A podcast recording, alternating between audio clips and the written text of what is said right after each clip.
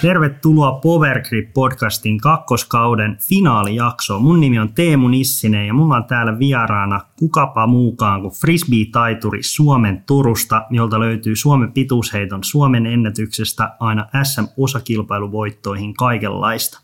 Tervetuloa Juho McBeach Rantalaiho PG-podcastiin. Kiitos paljon Teemu, ilo olla täällä.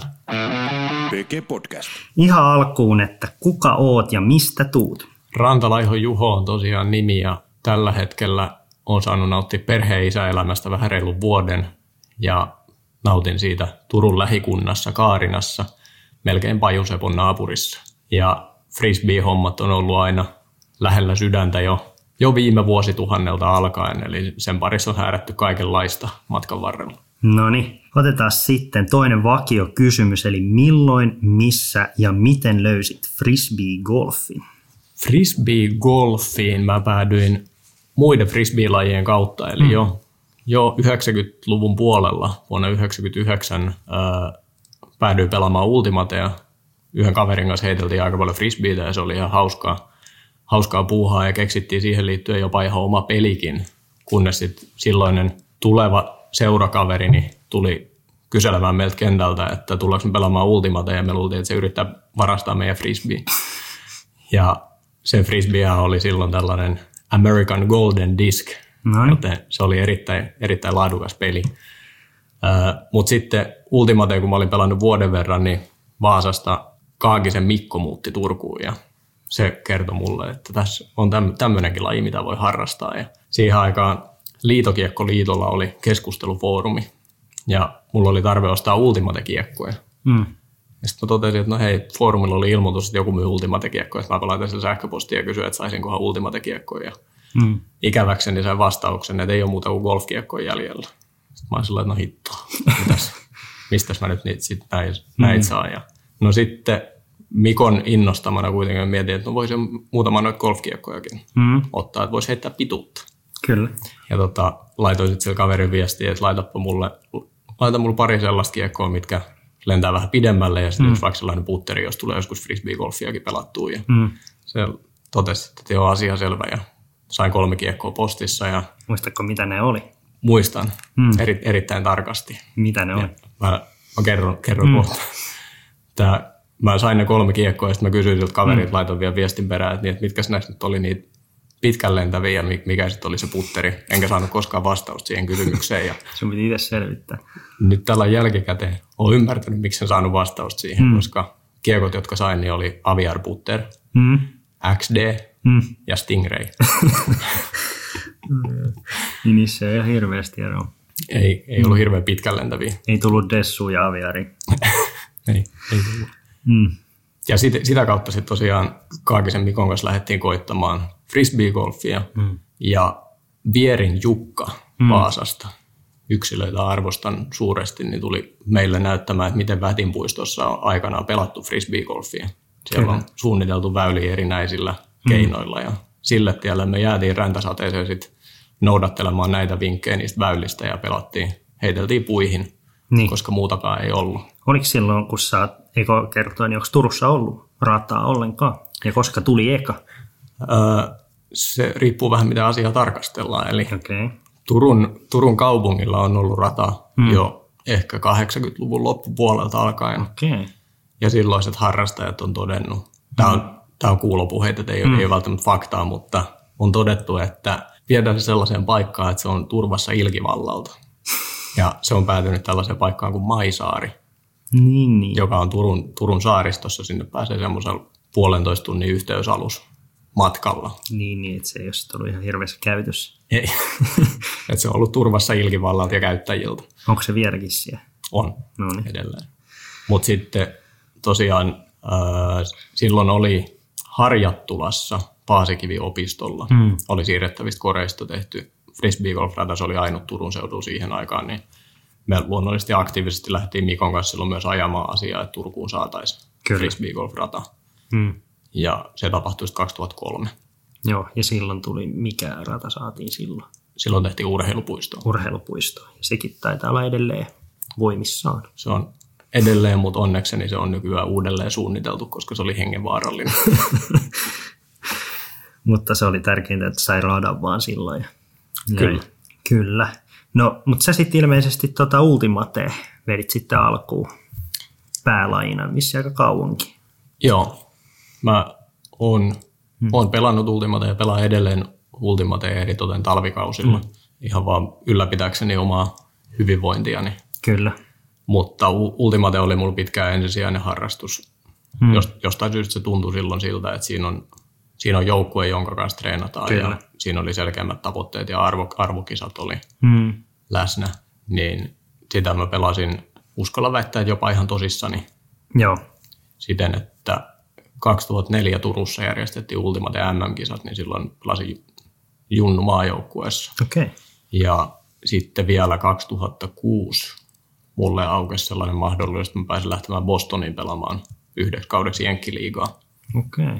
Niin siihen, siihen oli ilman muuta tartuttava. No niin, että sulla on niinku ihan, ihan kansainvälistäkin Ultimate tuolla.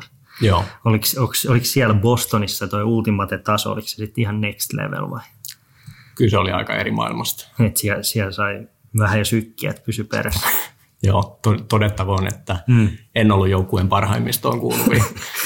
to- todennäköisesti pääsin, pääsin säälistä mukaan siinä tryouttien myötä, mutta kyllä mä mm. sain siis peliaikaakin ja pelasin siellä kyllä. Joo. Että oli ihan ainutlaatuinen kokemus. Ja toihan on niinku Ultimatehan taitaa olla Jenkeissä oikeasti aika iso, iso laji siis.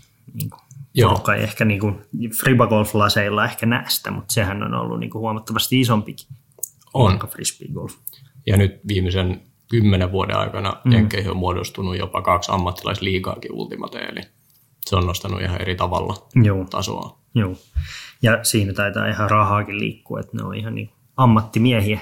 Joo, PG Podcast. No, mitäs sitten toi, niin kuin kuten mainitsit, niin pelasit tuota Ultimatea päälajina pitkään, niin mikä sai sut sit siirtymään aktiivisemmin frisbee-golfin puolelle aikana?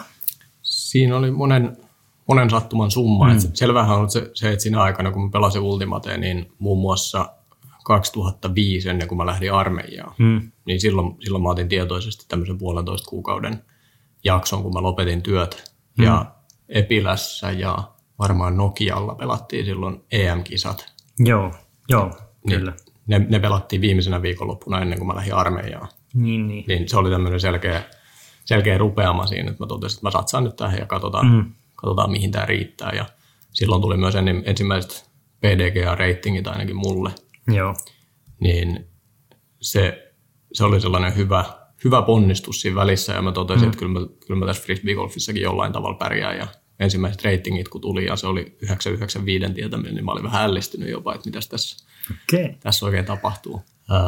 Mutta sitten kun mä palasin, palasin armeijasta, mm. niin silloin mä pelasin vielä Ultimate ja silloin oli selvää se, että mä haluan pelata vielä maajoukkueessa. Joo, Ja 2007-2008 pelasin vielä arvokisoja. Mutta sitten näiden myötä, kun olin ollut Jenkeissä pelaamassa, mm. olin käynyt EM-kisat ja MM-kisat Ultimaten puolesta, niin sitten tuli, ensinnäkin tuli vähän sellainen fiilis, että olisikohan tässä jotain liiketoimintaa, mitä tämä ympärillä voisi rakentaa. Mm. Ja sitten toiseksi tuli se, että haluaisin ehkä nähdä tai kokeilla, että mitä, mm. mitä nämä muut lajit pitää sisällä.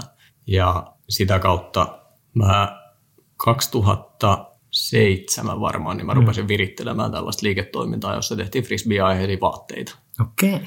koska ei ollut frisbee-aiheisia vaatteita. Mm.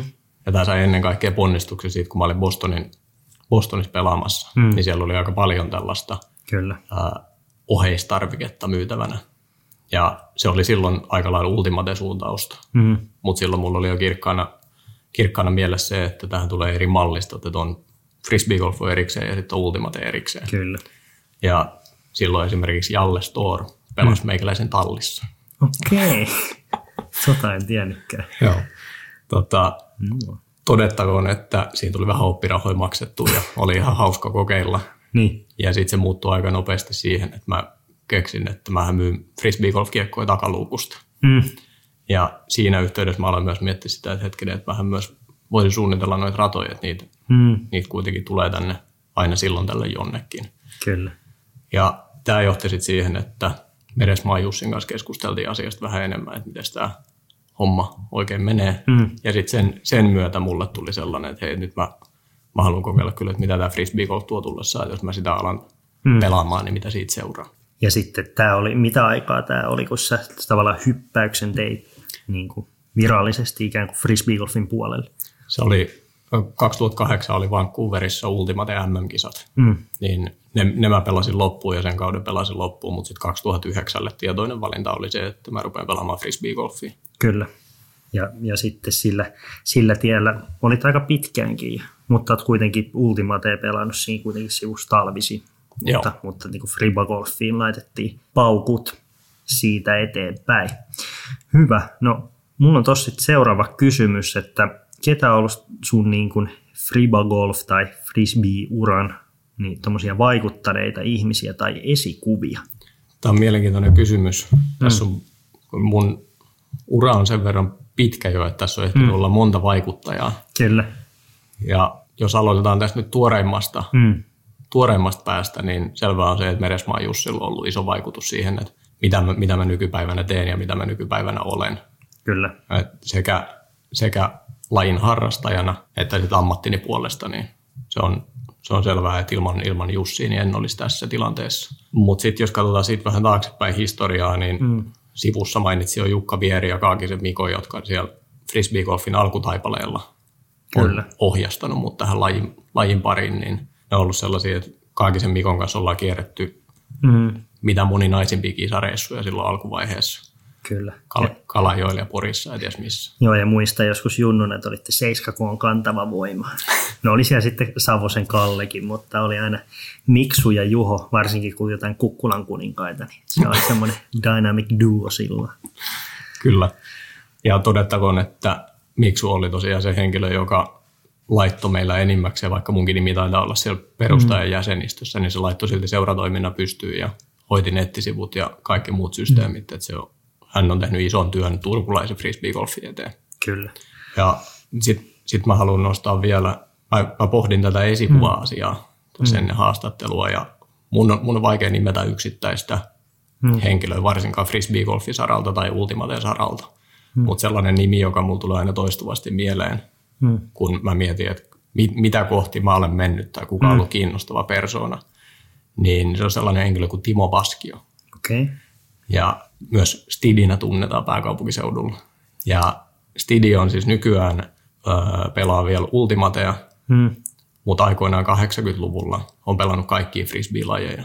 Ja Kyllä. legendat kertoo, onneksi silloin ei ollut mitään videotuotantoa vielä tai muuta, niin voidaan elellä vaan legendojen perusteella, että mm. Stidio on aikoinaan 80-luvun voittanut kaikki frisbee-golf-kisat Ultimate-pannulla.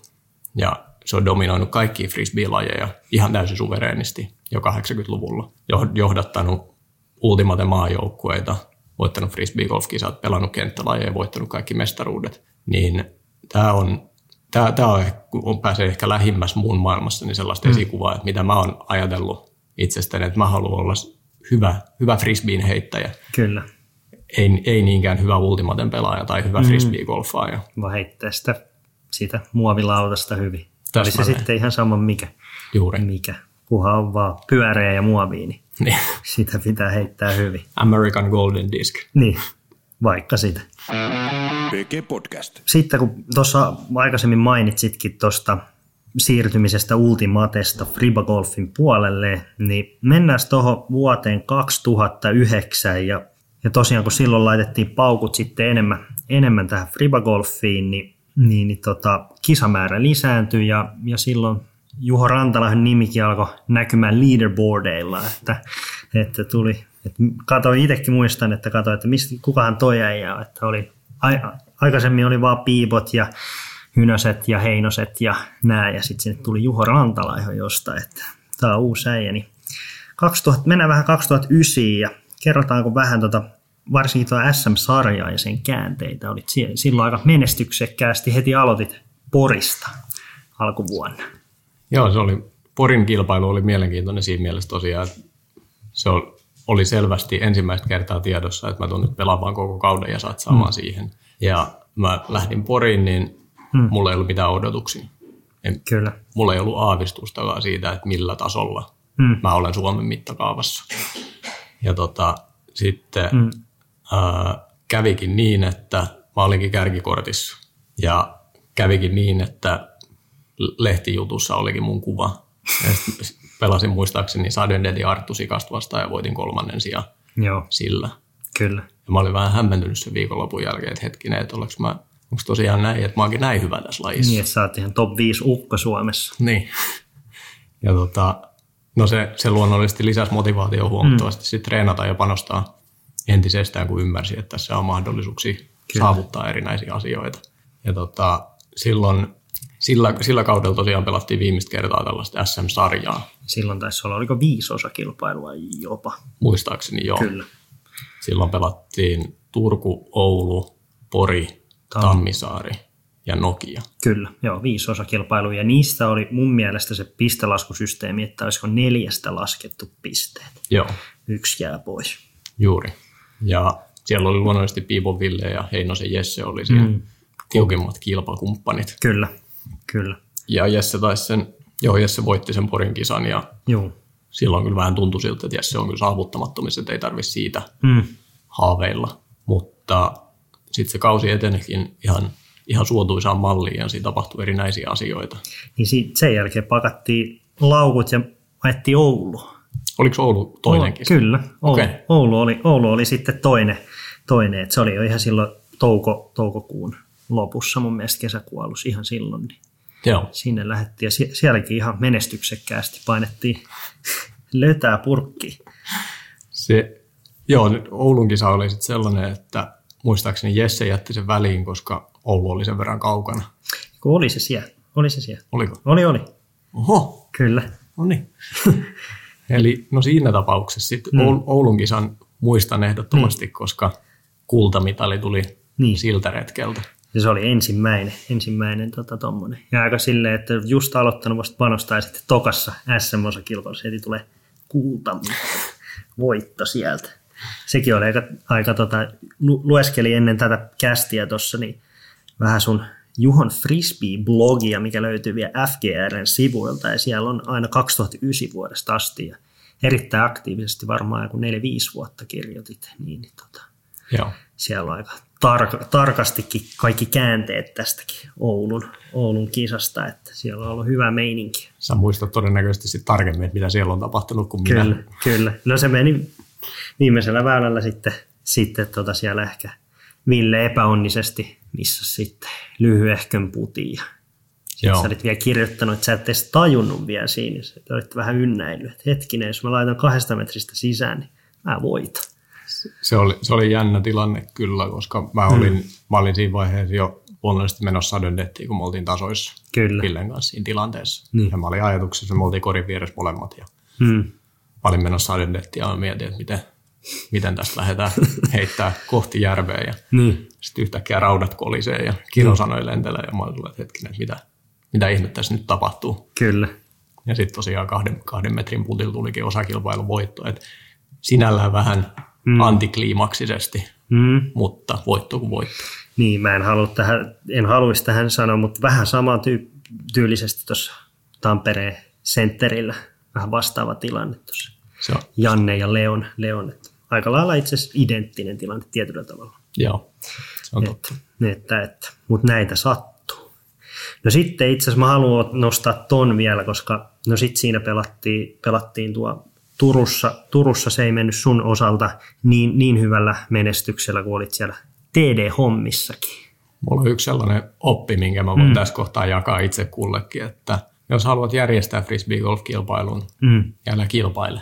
kyllä. Jos haluat kilpailla, älä järjestä sitä kilpailua. Ja sä teit ton itse asiassa, teitkö vielä kaksi, oliko se vielä 2010 Pitää, pitää paikkansa. Molemmat kisat meni vähän alta, alta odotusten ja sä olit, jo, sä olit jo kerran tehnyt sen virheen ja sitten kun oli vielä niin kuin SM-kisa niin kuin yhdestä kiinni, niin sitten teit vielä seuraavana vuonna se sama. pitää paikkansa. Siinä kieltämättä siis on hauskaa järjestää kisoja ja hauskaa mm. kilpailla, mutta jos niitä tekee samaan aikaan, niin kyllä molemmista nautinto vähän mm. vähenee. Kyllä, joo, silloin ei tullut ihan, ihan parasta menestystä ja samaan aikaan kun Jesse, Jesse tota, oli toinen, toinen siellä, niin pisteitä ropisi sit siihen suuntaan. Ja sitten mentiin Nokia Aurinkoon ja siellä olikin aika yksi ehkä mielenkiintoisimmista tota, ainakin finaalipäivistä. Ker- kerrokko vähän siitä. Se on hauskaa, että nyt kun näitä muistoja mm. aletaan kaivella, niin yllättävän moni mm. merkittävä asia on tapahtunut vuonna 2009 tässä mun Kyllä. urallani. Mm. Joo, silloin finaalipäivään lähdettäessä tilanne oli se, että siellä ensinnäkin pelattiin silloin muistaakseni 21 väylästä Kyllä. layouttiin. Joo. Ja se oli suhteellisen tuore rata silloin vielä. Siellä oli osittain mm. väliaikaisiakin väyliä. Mm. Mutta se oli siitä huolimatta Suome, yksi Suomen ykkösratoja. Oli varmasti, varmasti kyllä. Joo. Ja me, mä lähdettiin finaalipäivään siten, että homma oli käytännössä taputeltu. Eli Hynäsen Joonas johti kymmenellä heitolla. Sua, kyllä. Ja ka- kahdeksalla, kahdeksalla kakkos, kakkos siellä oli. Siinä oli mun mielestä Ville ja Jesse. Mutta kahdeksalla hän johti kisaa ja kymmenellä sua. Aivan, joo. Totta. Ja tota, siinähän kävi sitten mm. sillä lailla, että yhdeksän väylän jälkeen, en, ensimmäisellä väylällä, niin mm. Mä otin kakkosen ja Jonsu otti nelosen. Mm. Ja mä sain kaksi heittoa kiinni ja mä totesin, että eipä tässä kaksi heittoa kymmenestä, että ei paljon hetkauta. Mm. Tässä nyt porskutellaan raiteilla. Kakkosväylällä muistaakseni missasin putin mm. kuudesta metristä. Joo. Ja tota, siinä, siinä en saanut yhtään Jonsua kiinni ja taas kolmosväylällä otin kaksi heittoa kiinni. Mm. Ja yhdeksän väylän jälkeen tilanne oli se, että mä olin ottanut yhdeksän heittoa kiinni. Ja mä en ottanut yhdelläkään väylällä yhtä heittoa kiinni. Niin. Vaan mulla tuli joka toisella väylällä kaksi ja yhdellä, mm. yhdellä väylällä tuli sitten kolme heittoa, Joo. mitä otin kiinni. Ja siinä, siinä kohtaa sitten homma muuttui vähän tasaisemmaksi. Kyllä. Ja se on varmaan aika vaikea, että lähet kymmenen heittoa perässä ja jotenkin ajattelet, että et voi edes saada kiinni ja sitten sit ei olla edes puolessa välissä, niin sitten se tavallaan pitää niinku lähteä vähän niinku uudestaan, että hetkinen, että tässä, tässä kävi nyt näin, että mitäs, mitäs nyt tehdään. Kyllä. En mä ole tähän varustautunut yhtään. Ja se oli, se oli siis hienoa, että Jonsu, Jonsu ei mitenkään romahtanut siinä hommassa, vaan mm. sitten me sen jälkeen väänti, väännettiin aika mm. tasatahtia siinä ja muistan vielä elävästi joitain puttimissejakin, mitä siihen mahtui siihen loppukierrokseen, mutta toki siellä mm. oli hyviäkin suorituksia edelleen. Et sitten mun, mun pelin taso pikkusen heikkäni ja Jonsul taas sitten selvästi parani siihen, niin saatiin kunnon vääntö siitä loppuun kohden. Kyllä. Ja tilanne taisi kuitenkin olla se, että viimeisellä väylällä mulla oli noin kahdeksan metrinen putti, jolla mä olisin voittanut sen kisan. Kyllä, sä, sä, johdit, sä johdit yhdellä ennen, ennen viimeistä väylää ja, ja katsojille tiedoksi tämä viimeinen väylä. tällöin 2009 oli niin kuin käytännössä, mikä on Beastistä tunnettu 18, niin oli par kolmonen sieltä niin kuin sweet spotista, eli sieltä mään pohjalta sinne samaan korin paikkaan. Eli, eli semmoinen par kolmonen. Sulla oli kasimetrinen siellä pöydiputti ja jonsunaulasta takaa jostain reilu kympistä, kympistä. Sulla oli avaimet käteen.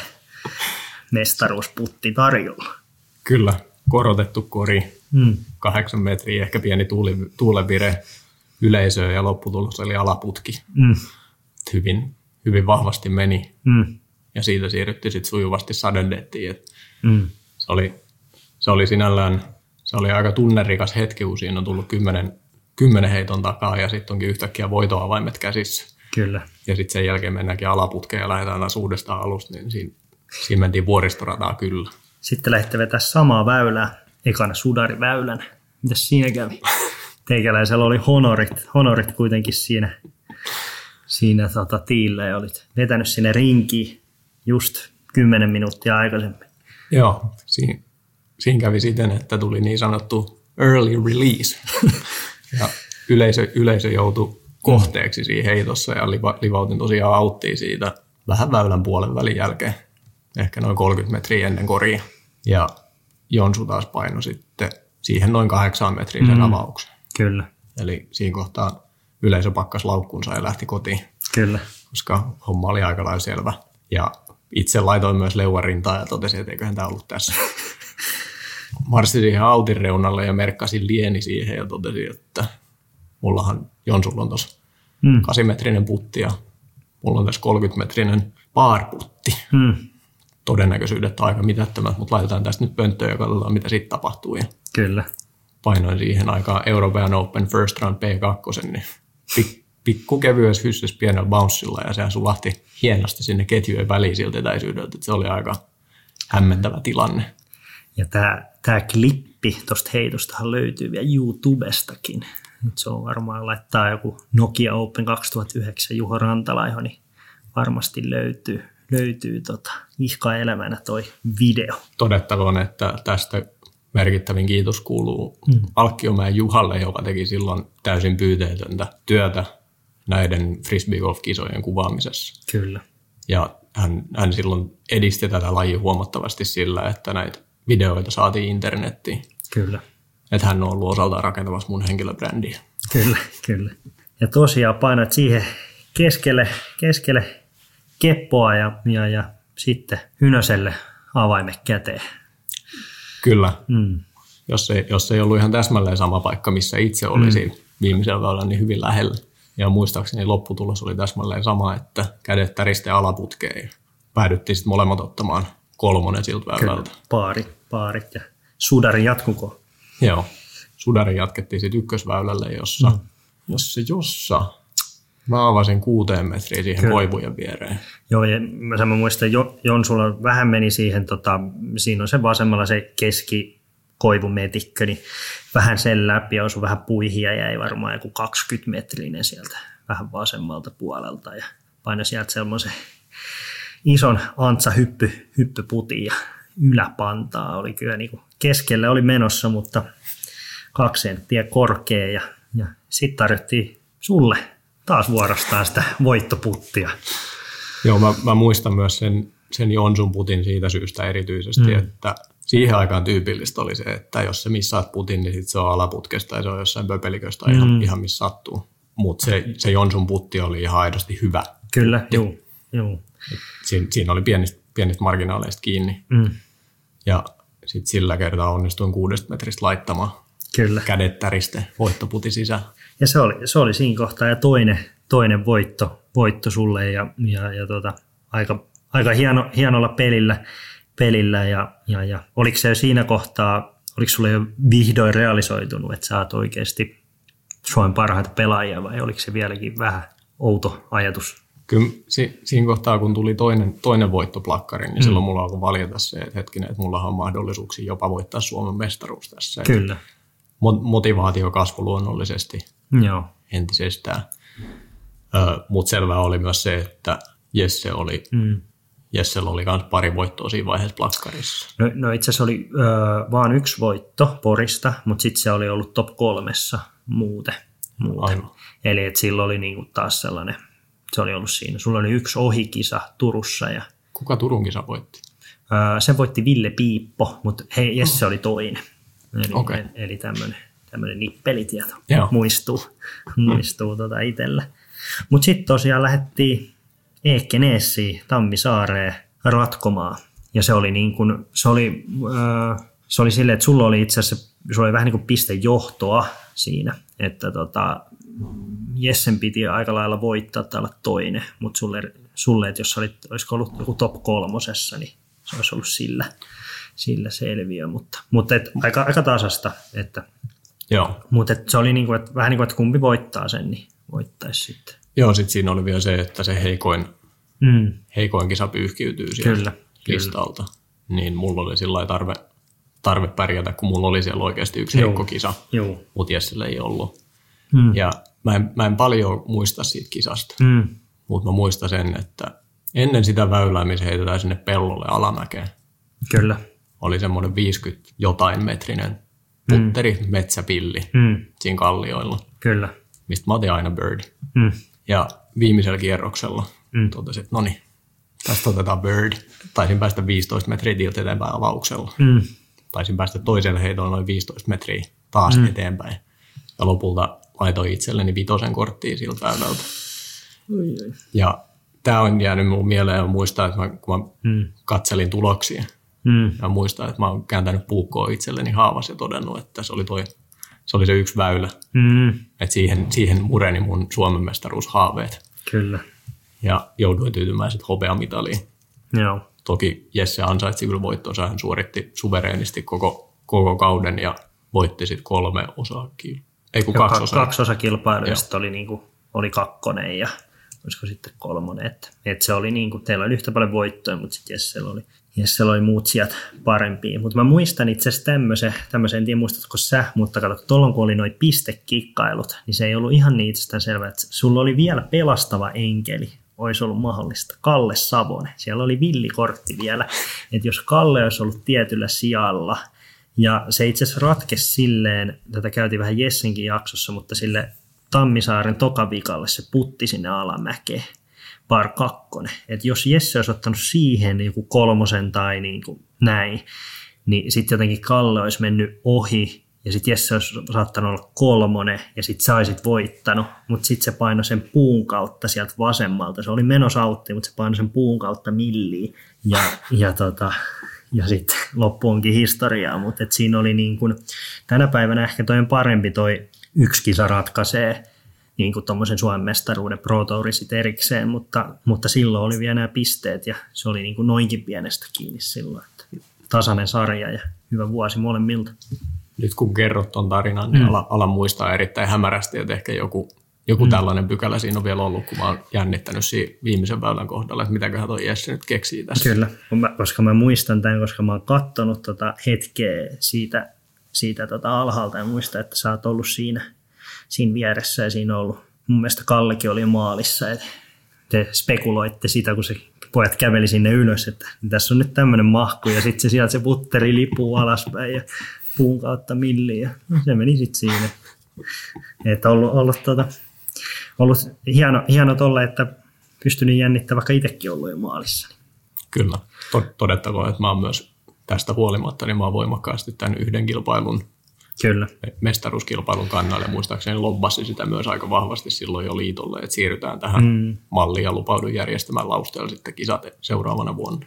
Joo, ja on se sitten tuommoiseen arvokisaan, niin on se sitten hieno, kun se tulee tavallaan vikapäivä ja sit se, niin kuin, että, eikä sille, että vaikka kuka voittaa finaalikisan, niin sarjassa se, se on, monesti oli ratkennut jo niin kuin kesken, kesken kauden, että ei ollut kellään mahdollisuutta, jos joku oli suvereeni, niin Joo. nyt ja... saadaan semmoinen hyvä huipennus tämä, tämä siinä on mulla ollut ennen kaikkea taustalla, että sitten kun mm. media, media tulee kirjoittamaan frisbee golf-kisoista, niin, kyllä. niin viimeisen osakilpailun voitti Matti Mälkönen ja sitten mm. Suomen mestari on muuten Jaakko Vuorikangas, niin siinä syntyy aika hämmentävä fiilis sitten lukijalle, mitä tässä tapahtuu. Näinpä.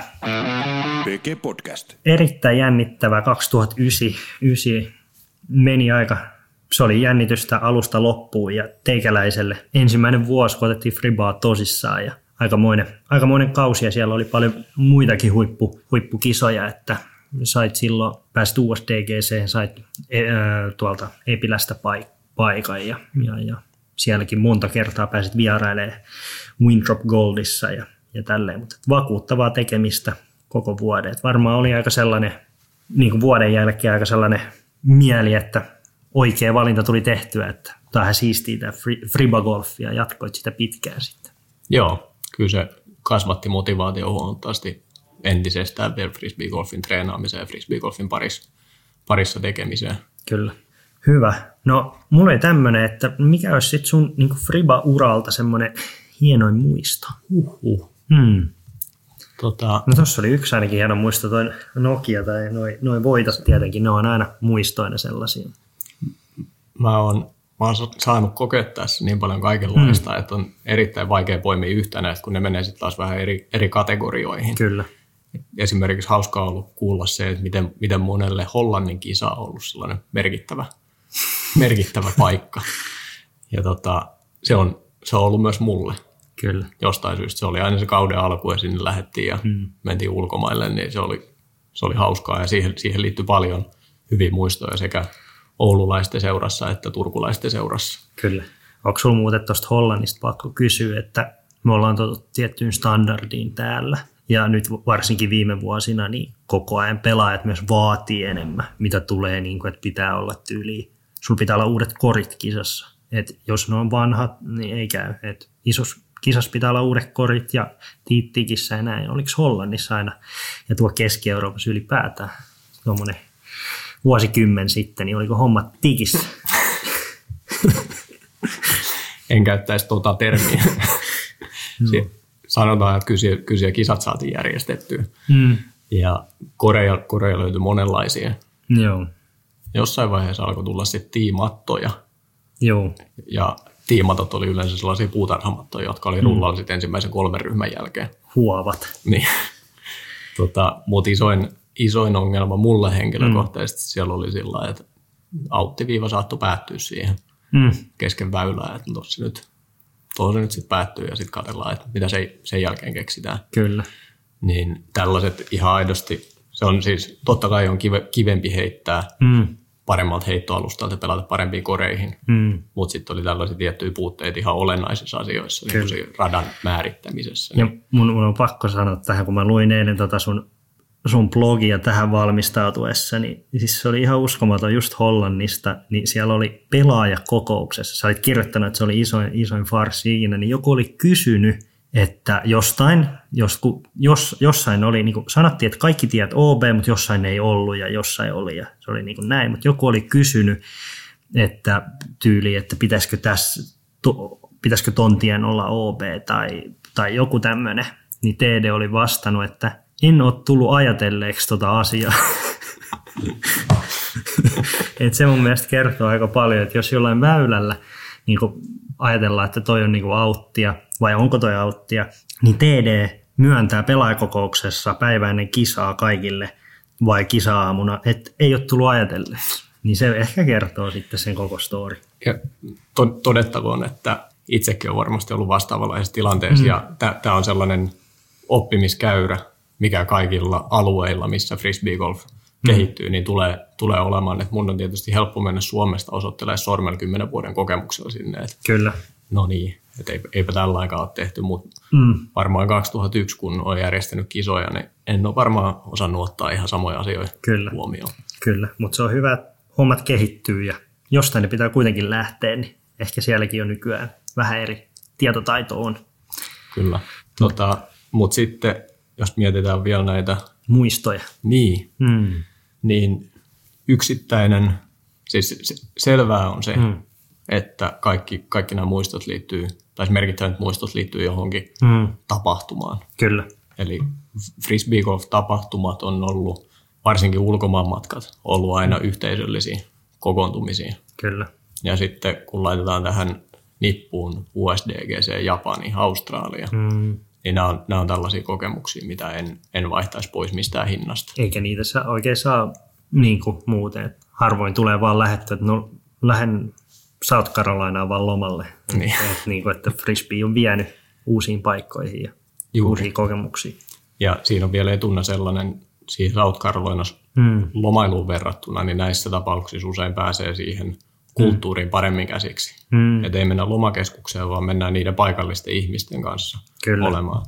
Niin siellä nähdään sitten, että mitä Australiassa soitetaan didgeriduuta ja, Mm. ja Japanissa grillataan possua ja kaikkea muuta, niin se on, se on, ne on täysin ainutlaatuisia kokemuksia. Kyllä.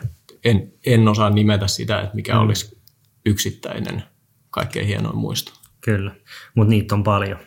Ja sitten kun ne on niin erilaisia, Kyllä. että, että tota, onhan se sitten, niin kuin, että jos ajattelee sen, että missä on niin kuin ammattimaisimpia frisbee-tapahtumia, niin ne on eri. Ja sitten jossain, missä mennään niin kuin vaikka Japan Openi, ollaan pelattu ihan kohtuusiisteillä golfbaanoilla, vaikka on ollut vähän epämääräiset kevyet välineet, niin se on aika toissijainen juttu sit siellä. Että, että. Mutta et jos lähdettäisiin pelaamaan Nokian Euroopan Openia 150 klassilla, niin se voisi olla vähän eri, mutta siellä sitä ei, niin kuin, ei se ole sit mikään, Niin, mikään juttu. se on, se on totta. PG Podcast. No tota, mun tuli sitten tämmöinen, että tosiaan oot ollut hyvin pitkään niin kuin lain parissa heittäjänä ja kilpailijana ja sitten myös työn saralla. Ja, ja tota, sulla tulee ensi vuoden alussa Spin 18 entisellä Innova Europella 12 vuotta täyteen töitä. Niin miten päädyit aikoinaan Meresmaan leipiin ja mikä saa sut vielä 11 ja puolen vuoden jälkeen innostumaan frisbee-golfista työn puolesta? 2009 Hmm. huhtikuun alussa muistaakseni mä alkanut, alkanut tehdä töitä Jussin kanssa. Kyllä, näin luki LinkedInissä. Ja tota, sitä edelsi se, että 2008 vuonna niin mä olin Hmm. harjoittanut tällaista frisbee-yrittäjyyttä, eli tehnyt niitä paitoja ja Mm. suunnitellut sitten jotain ratojakin ja jutustellut Jussin kanssa siitä Ja olit sä myynyt niitä kiekkojakin takakontista? Kyllä, Ja oli, oliko se silloin ostanut Jussilta kiekkoja? joo, No niin. pitää paikkansa. Ja tota, tämä kaikki kommunikointi johti sit siihen, että Jussi tuli käymään Turussa syksyllä 2008. Mm. Mentiin paikallisen Kiinan muuriin Mm. syömään ja Jussi kysyi multa, että mitä olet mieltä, jos ruvettaisiin tekemään näitä hommia ihan tosissaan. Ja siihen aikaan Jussi itse mietti sitä, että jatkaako hän vielä mainostoimistohommissa vai hyppääkö hän frisbee golf hommiin täysillä. Joo, hän oli aika työllistetty silloin, kun hänen kästissään saatiin kuulla, niin Joo. paino pitkää päivää. Ja tota, silloin luonnollisesti minä vielä opiskelijana ja Prisman kanssa työntekijänä, niin mä olin mm. sillä että aika frisbee totta kai, mitä, mitä, vaan, mitä vaan voin tehdä niin Niin. ilman muuta. Kyllä. Ja tota, keskustelut eteni siitä sitten pikkusen mm. ja jossain vaiheessa Jussi kysyi multa sitten, että kuinka paljon mä tarvin rahaa, Mm. jotta mä lähden tähän leikkiin. ja tota, mä luonnollisesti pohdiskelin siinä, että no, mitä, mä, mitä mä oikeasti tarviin, Mm. koska mä halusin tehdä frisbee golf juttuja. Mulla, Niin, että sä olit valmis tulemaan siinä jopa vasta tavallaan, että se ihan sama, mitä, mitä Niin. sieltä tulee.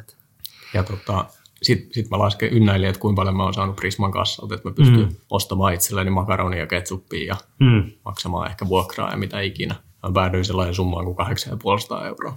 Ja tota, Se on ihan rehellinen työmiehen palkka. Jussi, Mm. Jussi tote, pohti hetken aikaa ja totesi että no joo, että me voitaisiin voitais tehdä sellainen homma, että tuut puoleksi vuodeksi töihin. Mm. Eli aloitat keväällä, mutta mm. syksyyn saakka hoidat näitä ratasuunnitteluhommia. Ja sitten katsotaan sen jälkeen, että jos tämä homma lähtee mm. laukalle, niin sitten jatketaan sopimusta. Kyllä. Ja tota, laitetaan palkaksi vaikka tämmöinen 1200 euroa. Mm. Mä olin sillä että hyvänä aika 1200 euroa ja frisbee golf on Oli, nyt. olit neuvotellut itselle 800, niin heti tuli palkankorotus. Kyllä. Aika tuommoinen reipas prosentuaalinenkin. Että. Joo, niin mun oli erittäin helppo tarttua luonnollisesti siihen tarjoukseen, ja tää oli, mm. se, se oli molemmin puolin myös erittäin reilu Kyllä. tilanne. Mulle, mulle ei ollut sillä lailla mitään sitoumuksia, että mä olisin varmasti päässyt syksyllä takaisin Prisman kassalle, jos Mm. hommat ei olisi luistanut. Kyllä. Ja tota, sitten me aloitettiin sillä, että oli Sportec-messut Mm. Tampereella, mistä mä aloitin mun työurani. Ja siellä myin täyspainoisesti frisbee golf-ratoja ja sitten lähdin sen jälkeen kiertämään Suomea ja suunnittelemaan ratoja. Muistaaksä mikä oli tilanne siinä kohtaa 2009? Just näin sen kuvan, että paljon silloin oli ratoja. Se on ollut joko, joko noin, noin sata kappaletta ratoja ollut siinä vaiheessa Suomessa. Joo, mutta et joo, ei ole ollut kyllä paljon, paljon siis sille. Ei. Ja kyllä silloin se, se on ollut hauska nähdä tässä vuosien varrella, mitä, se, mm. mitä on muuttunut se, että siihen aikaan mä kerroin kaikille ihmisille, että mitä on frisbee golf. Kyllä, Ja nyt ei keskustella enää siitä, vaan nyt keskustellaan siitä, että mihin näitä frisbee golf ratoja laitetaan. joo se on vähän, se on vähän eri. eri. Et, et silloin, silloin oli, se oli jopa, se on ollut voinut olla jopa puolin noloa sanoa, että mä oon muuten frisbee golf alalla töissä. Et se on, kyllä, ymmärrän yskän. Muistan myös sellaisen tilanteen, kun mentiin Intersportin ostopäiville ensimmäistä kertaa ja mm. silloin, silloin visioitiin sama, sama varustus. Meillä oli myös siellä Sportec-messuilla. Joo, Eli laitettiin tämmöinen ulkoteltta pystyy sinne, semmoinen mm. katos, mihin sitten mentiin vähän hämyisään, laitettiin nurkkaan video pyörimään vähän ja kyllä. ajateltiin, että tämä on tämmöinen hauska, hauska juttu. Mm. Niin sitten siinä vaiheessa, kun oltiin Intersportin ostopäivillä näiden muiden toimijoiden kanssa, kun siellä myydään aurinkolasia, rullaluistinta ja vi- kaikkea muuta hienoilla osastoilla, meillä oli se teltta siinä pystyssä, niin tuli mm. vähän semmoinen pikkupoika-fiilis. Kyllä. Mutta si- sieltä on lähtenyt, tarkistin muuten tässä, niin 150 rataa on ollut 2009. Joo, Nyt 2008 lopussa ollut 122, että siellä vähän yli. aivan. Mutta sieltä se lähti sulla Kyllä. ja edelleen samassa talossa. Joo. Niin, ja sitten seuraava kysymys oli tosiaan mm. se, että miksi ed- tai miten edelleen, mikä motivoi. Niin. niin Mikä on se? Sel- selvää on se, että Mm. matkan varrella homma on kehittynyt huomattavasti ja muuttunut myös merkittävästi. Kyllä. Että jos, jos tilanne olisi edelleen se, että me painitaan markki- marginaalilajin kanssa mm. Suomen maalla, niin en tiedä, olisiko motivaatio enää niin korkealla. Kyllä. Mutta kun mä näen, näen sen mahdollisuuden ja näen sen myös, että miten ihmiset vastaanottaa sen Mm. lajin ja ilon, mikä siihen liittyy, niin kyllä se saa mut heräämään joka aamu tekemään näitä hommia. Niin ja kyllä se, jos lähdetään niin kuin ajatellaan niin kuin vaikka tilastojen valossa, niin 2009, niin tällä on työllistynyt kuinka monta Suomessa? Niin kuin täyspäiväisesti, jos Jussikaan teki kuitenkin mainostoimistoja ja näin, niin silloin niin kuin täyspäiväisiä ei ole käytännössä ollut Eikä. ollenkaan. Niin, ei ketään. Ja se on sata rataa ja niin kuin näin. Ja nyt puhutaan, niin kuin, että tämä on, niin kuin, tämä on kuitenkin monien miljoonien bisnes ja meillä on 800 rataa ja meillä on isoja kisoja ja meillä on sponsoroituja pelaajia, meillä on niin frisbee-ammattilaisia niin kuin tituleerataan, niin, niin, niin onhan se niin kuin tässä kymmenes vuodessa ja sitten teikäläiselläkin ollut siinä niin kuin etupenkillä sen koko matka, niin varmasti teikäläinenkin kun on koulut käynyt, niin varmaan olisi muuallekin voinut päästä töihin, mutta sitten jos saisit vaikka jossain pörssiyhtiössä tai näin isoja kokonaisuuksia, mutta eihän siellä niin kuin tämmöisiä kasvutarinoita niin kuin näe. Se, se, se, mikä tässä on erityisen hienoa, Mm. on se, että mä pystyn itse vaikuttamaan tähän huomattavasti, että mitä, mitä tälle lajille tapahtuu ja mitä, Kyllä. mitä, siihen, mitä siihen liittyy. Ja pörssiyhtiön vertaus on siinä mielessä mm. hyvä, hyvä asia, että, tai hyvä vertaus, että mm. tämän yrityksen, joka mut tällä hetkellä työllistää, mm. niin sen ensi, ensisijainen intressi ei ole suinkaan maksimoida voittoaan omistajilleen, Kyllä. vaan kyllä siitä on monta kertaa keskusteltu, että se mm. on selvää, että se yrityksen tulee olla kannattava, jotta se on Mm. Voimissaan oleva yritys. Kyllä. Mutta kyllä me halutaan yrityksenä ennen kaikkea kasvattaa tätä lajia ja mm. tuoda sitä iloa kaikille ihmisille, mitä, mitä tähän liittyy. Niin ja kyllä mä muistan monesti on puhuttu siitä, joskus Jussikin sanoi, että hänellä oli joku tietty tavoite, että vaikka paljon pitäisi olla niin kuin työllistettynä ihmisiä ja niin kuin näin, että, että tavallaan, että jos, jos niin kuin haluaisi vaan omistaa, että vaikka niin kuin tehdä vaan mahdollisimman paljon itselleen, niin, niin silloin saataisiin mennä, saatettaisiin mennä paljon pienemmällä operaatiolla niin sanotusti, mutta nyt että tavallaan, että mahdollisuuksien mukaan työllistetään niin paljon kuin mahdollista ja jaetaan sitä ilosanomaa, että tälläkin, tässä frisbeegolfin parissa on töitä ja si- sillä tavalla sitten myös kasvatetaan lajia, niin, niin se on ensiarvoisen tärkeää, eikä niinkään se, että mitä voidaan kahdessa kolmessa vuodessa omaan taskuun tehdä. Juuri. Mm. Ja, ja Jussille on tosi tärkeää se, että hän saa tehdä sellaisia asioita, mitä, mm. mitä muut ei ole vielä tehnyt. Kyllä. Ja, ja siinä, siinä vanavedessä mun on erittäin mieluisaa olla, koska sil- silloin se tarkoittaa sitä, että mm. meillä on yhteinen intressi investoida siihen, että miten tämä laji kehittyy, minkälaisia Kyllä. promotioita siihen tehdään ja sitä kautta sitten kehittyy liiketoiminta myös. Kyllä. Ja to, toistaiseksi ihan hyvin mennyt. Ihan ok. Kyllä. Kyllä. Ö, Haluan, haluan nostaa vielä sellaisen asian tästä, että mikä, mikä motivoi tässä työssä, niin silti, silti viime kädessä on, on selvää, että se on, se on hienoa, että pystyy vaikuttaa tähän lajiin, että mihin suuntaan tämä menee isossa Kyllä. mittakaavassa. Mutta kyllä melkein kyynel vierähtää silmään aina silloin tällöin, kun mm. pidän avajaisia jossain. Mm. Muistan pari vuoden takaa, kun olin Naantalis pitämässä avajaisia. Mm. Ja siellä uudelle radalle tuli isoäiti tyttären tyttärensä kanssa. Mm. Ja he lähti pelaamaan siitä yhdessä sitä Kyllä. frisbeegolfia. Mm. Niin ei ole, ei ole toista lajia, Mm. missä isovanhempi ja lapsenlapsi harrastaisi yhdessä Niin, jotain. näin, näin helppo. Niin. Ja se, se kertoo mulle siitä, että frisbeegolfilla pystytään tekemään yhteiskunnallisesti aika merkittäviä asioita. Kyllä. Niin se on, se on huikea asia. Mm. Ja nythän, nythän mitä Erno-jaksossa kuultiin, niin sitten oli tulossa just näitä liikuntarajoitteisille näitä juttuja ja Joo. multikolfia ja kaik, kaiken näköistä. Ei se, se on jotain muutakin kuin dessuja ja Euroopan oppeneita. Että, mutta et niinku liikuttaa paljon ihmisiä ja, ja, ja on oikeasti niinku Suomessa ja alkaa olla maailmallakin aika varteutettava, tosissaan otettava laji. Kyllä. Hienolla tiellä ollaan ja matka jatkuu. PG Podcast. Mennään sitten, sä oot tota, ratasuunnittelija, kun tuossa tossa tota aluksi käytiin, niin ratasuunnittelija aloittanut ja 2009 ja tähän päivään mennessä sulla on noin satakunta rataa vyöllä. Ja, ja tuohon tuli, että yleisöltä oli tullut sopiva kysymys liittyen ja, ja, ja Pete Niemelä oli, oli kysynyt tällaista, niin ajattelin ottaa sen tähän samalla. Niin, kysymys meni näin, että kun on kiertänyt useampia saman suunnittelijan ratoja, huomaa niistä suunnittelijoille tyypillisiä väyliä. Millaiset väylät on sulle tyypillisiä tai millaisia väyliä itse arvostat eniten? Millainen olisi täydellinen väylä, jos sen saisi suunnitella täysin nollasta, vai onko jossain kenties väylä, joka on jo täydellinen? Oho, Mm, aika liuta kysymyksiä. Kyllä. Tota, ratasuunnittelu on hauskaa hommaa. Mm, Siinä, siinä joutuu ottamaan paljon, paljon asioita silti huomioon. Kyllä. Ja useimmat näistä asioista on vielä sellaisia, jotka rajoittaa sitä luovuutta ja intoa, mikä on, mikä on pikkusen ikävää. mm, Mutta jos me aloitetaan nyt sitten ensimmäisestä kysymyksestä, mm. eli mitkä on mulle suunnittelijana ominaisia väyliä. kyllä. Mä oon ulkopuolisilta kuullut, että tällainen mm. Usein, usein mun radoilla mm. on vähintään yksi täysin neutraali suora pilli, mikä on tasapuolinen kaikille, että pitää heittää suoraan. Kyllä. Ja uskon, että näin on, Mm, koska se on, mun mielestä se on yksi, yksi olennainen elementti frisbee-golfissa, että heitä, On. heitä sitä putteria tuohon väliin ja heitä sitä suoraan. kyllä.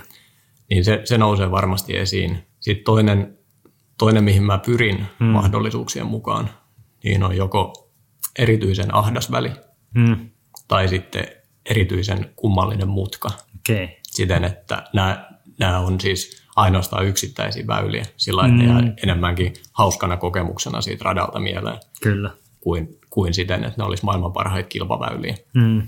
Mutta mä, mä haluan tuoda aina jonkunlaisen mausteen siihen.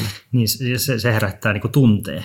Eli, eli tavallaan, että jos tekee puistoa vaan 18-9 väylää, tässä on omaa perushyssee, niin että sä muista siitä, mitä mutta sitten kun sinne laitetaan se yksi, yksi ja sellainen, niin se, sehän aiheuttaa ne parhaat friba-pulinat sitten tauolla. Pitää, pitää paikkansa. Hmm. Mutta tästä, tästä mennään sitten vähän laajempaan keskusteluun siitä, että mitkä, on, mitkä on mun mielestä hyviä väyliä. Hmm. Ja äh, mulla on kolme roolia. Hmm. Mulla on kilpapelaajan rooli, sitten on Juho Rantalaiho höntsäämässä rooli Hmm. Ja sitten vielä se ratasuunnittelijan rooli. Ja kil, kilpapelaaja roolissa mun on aika mm. helppo todeta, että mulle mieluisammat väylät on sellaisia, mitkä on tosi vaikeita. Kyllä. Niissä on, niissä on sellainen heittokombinaatio, mm. mitä mun on vaikea suorittaa, niin mä nautin niistä kaikkein eniten. Kyllä. Ja tämä voidaan vielä vetää yleisesti niin, että mä en nauti juurikaan Mm. helpoista väylistä. Sillä että mun, mun, jos, jos mä menen tiille ja mulla on semmoinen fiilis, että mun pitää nyt ottaa tästä kakkonen, Niin, niin, ei se- se ei ole hauskaa. Että se pitää olla tavallaan, että se on niin kuin se birdi tai mikä sitten on se sitten baari tai näin, niin että se tuntuu onnistumiselta. Siinä pitää onnistua siinä väylässä. Joo. Ja yksi sellainen esimerkki, minkä mä usein nostan mm. näissä keskusteluissa, ja siinä on USDGC 11. Joo, se on sitä sivurinnettä mennään ja puska Joo. oikealle. Ja se on, se on sellainen väylä, että se ei yleensä nouse keskusteluihin Mm. missään millään tavalla. Se on väylä se on muiden joukossa. Kyllä. Se on, se on mulle tosi vaikea väylä, Mm. koska no, jos osaisi heittää fore hyvin, niin siinä voisi heittää kaksi forea Kyllä. se on sillä selvä. Mm. Mutta kun en ole osannut, Mm. niin se on ollut erityisen mielekäs väylä mulle siksi, että mun on tarvinnut keksiä jotain, että miten, miten mä pystyn sen suorittamaan sen väylän. Ja noin tavallaan simppeliä avointa väylää, mikä on kuitenkin yksi oikeasti lajin niin kuin tietyllä tavalla vaikeimpiakin ollakseen noin avoin, niin Kyllä. Ei, ei tule paljon reenattua tai ei, ei tule eteen. Ja, ja siinä on vielä erityisen hienoa siinä mm. se, että siinä on eri vaihtoehdot pelata se väylä. Kyllä. Eli sä voit pelata joko sinne mäen päälle, jolloin sun lähestyminen on Mm. kinkkinen ja osittain blindi, Mm. tai sitten sä voit pelata sinne monttuun, mistä sä voit lähteä joko Mm. ää, putterimidari akselilla mm. tai rollerilla. Niin, Niin siinä, siinä on niin paljon niitä vaihtoehtoja, kyllä. mutta mikään niistä ei ole helppo. Ei, ei. Sitäkin monet lähtee sitä väylää pelaamaan niin kuin safety netiiltä ja sitten pelaa sen kuitenkin 2, 3, 4 yli kisassa. Et, Joo. et, et se on niin kuin, se lipsahtaa niin helposti. Juuri. Niin se on, ton, ton kaltaiset väylät on mm. kilpapelaaja minälle ehdottomasti Kyllä. nautinnollisimpia. Et sitten sit taas, mikä viime aikoina on noussut mm. enemmän itselle pintaan, niin on se, että frisbee heittäminen on hauskaa. Kyllä. Ja nyt kun en hirveästi treenaa, Mm. niin se ei ole hauskaa mennä pelaamaan sitä USDGC 11. Kyllä. Et, et sitten tullaan enemmän siihen keskusteluun, että no se on ihan mukava, jos ne on sopiva helppoja ne väylät ja siinä voi vähän heitellä menemään ja pääsee suurin piirtein avauksella putille. Mm. Putteria ja semmoista. Niin. Ja sitten vähän vielä sellaista, että et ei välttämättä sen 18 väylän jälkeen tunnu, että se olkavarsi on kokonaan irti, että ei tarvitse vetää niin hanat joka väylällä, vaikka sulla se Suomen kovin käsi löytyykin, mutta, mutta tota, että voisi heitellä vähän putteria, että se on kevyttä liikuntaa. Joo, juuri. Ja tämä on huomannut käytännössä esimerkiksi sillä, mm. että vaikka lauste on mm. mun mielestä Suomen paras kilparata.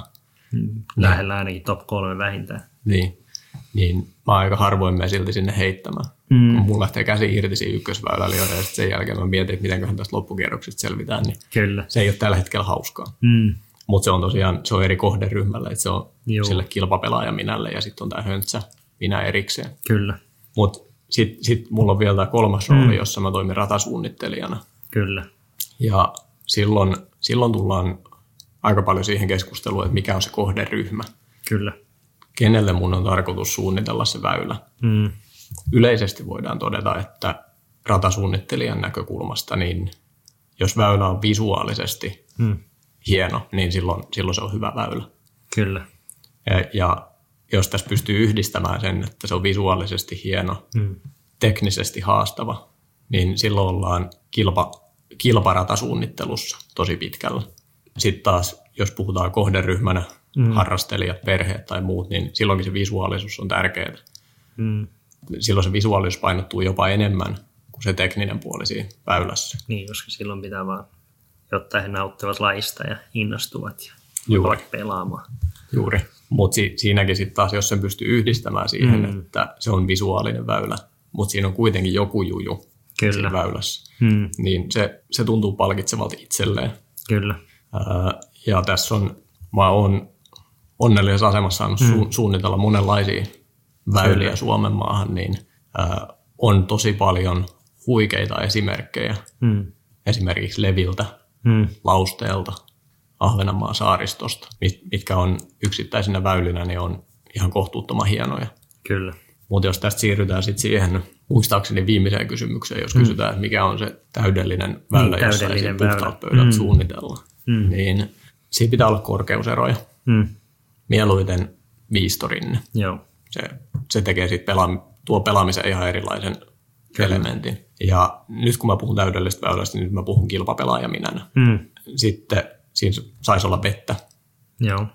jolloin tulee se keskustelu, että mun pitää tehdä jonkunlainen valinta siinä, että heitäks mä Kyllä. pidempää reittiä yli vai heitäks mä lyhyempää reittiä mm. yli.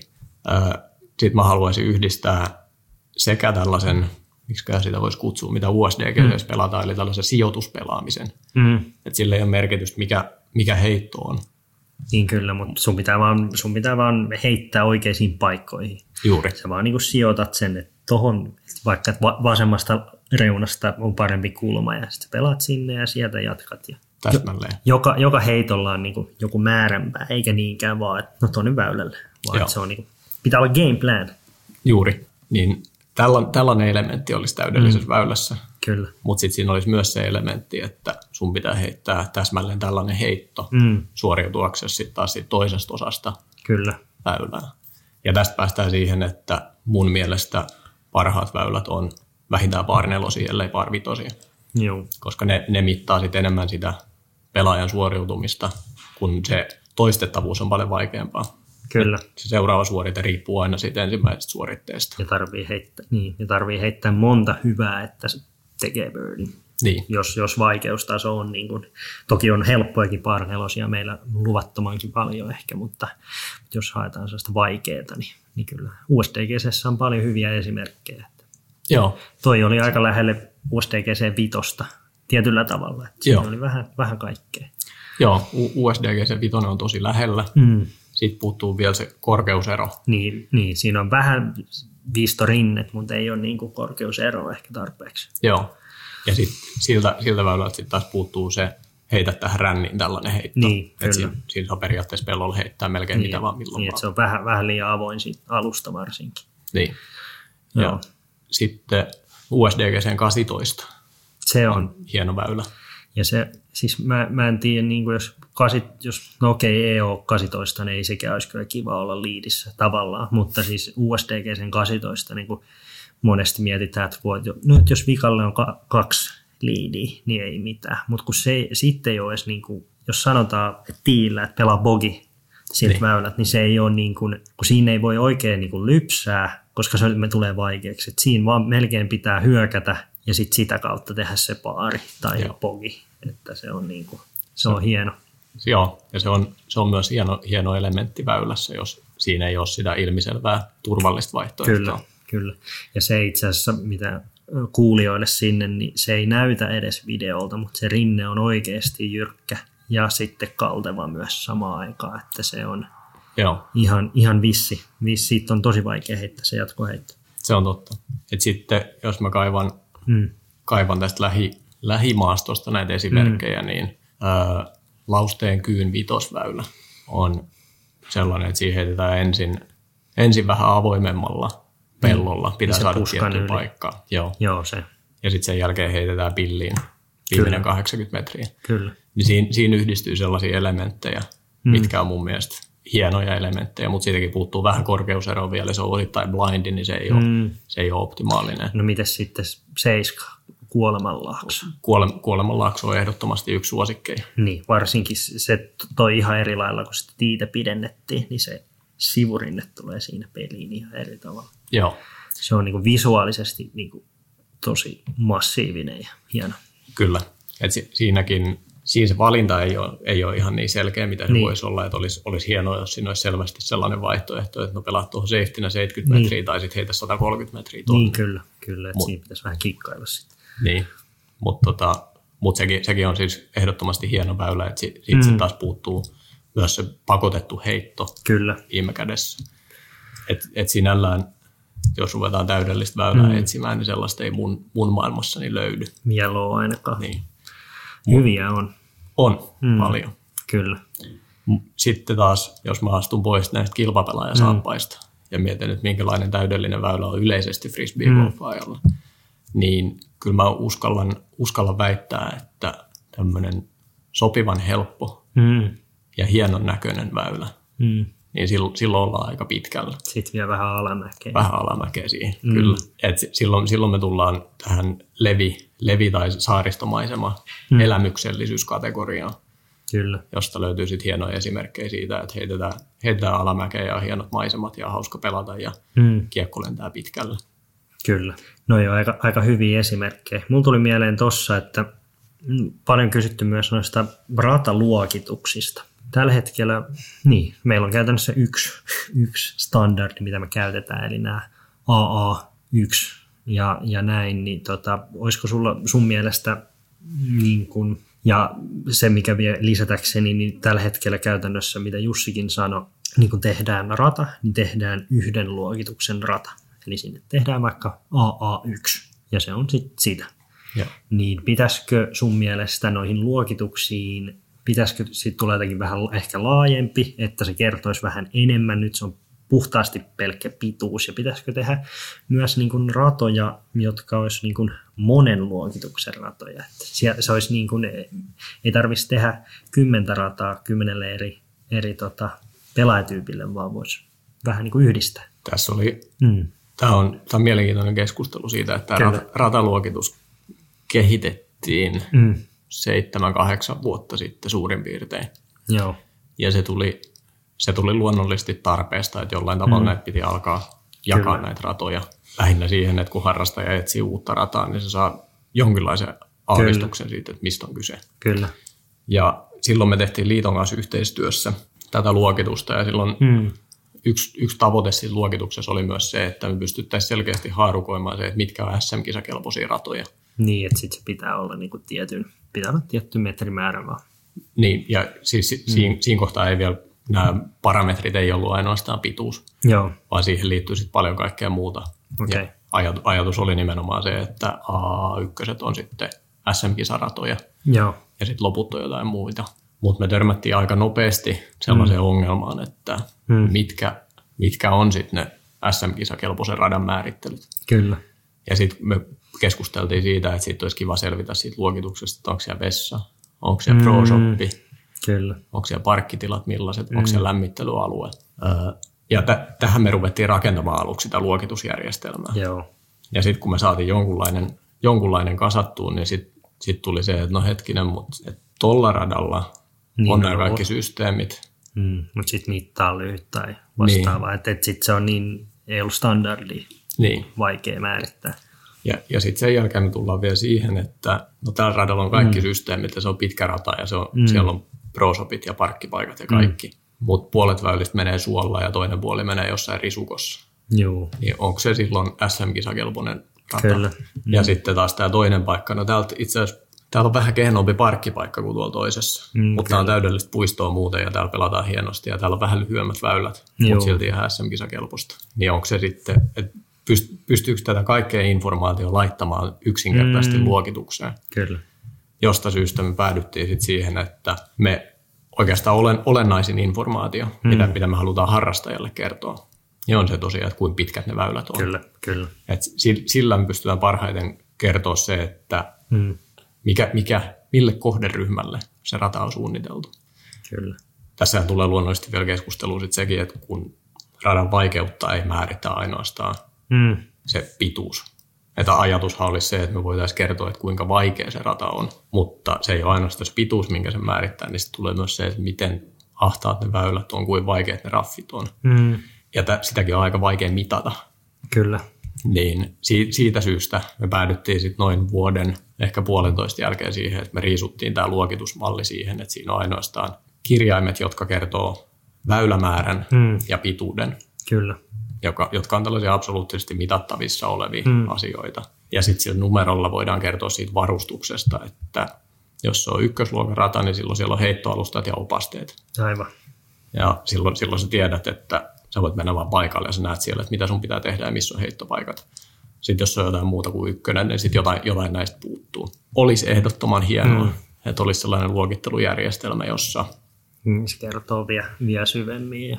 Niin, mutta mä, mä luulen, että silloin meidän pitäisi mennä enemmän siihen malliin, että radoilla on olemassa jotkut tietyt perustandardit. Kyllä.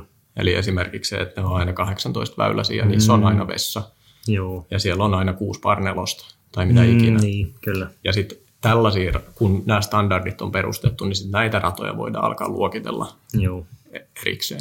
Mikä on sun kanta toho, että pitäisikö tulla enemmän ratoja, missä olisi niin kuin useampi luokitus? No, tässä kohtiin se meinaisi, että olisi niin kuin useampi heittopaikka. Eli vaikka esimerkkinä nyt lauste tai näin, niin sehän toimii niin kuin siellä on yhdet heittopaikat ja se toimii kilpapelaajille. Mutta jos ekaa kertaa menee ja sulla on joku sulla on se golden, golden lötä vaikka, niin ei välttämättä ole se ihan ykkösväylällä kun meet, niin ei ole se niin kuin, tämä onkin helppo peli, on kiva, voisi alkaa pelaa. Mm, ehkä kolme mm. vuotta sitten mä olisin vastannut tuohon vielä että ehdottomasti kyllä.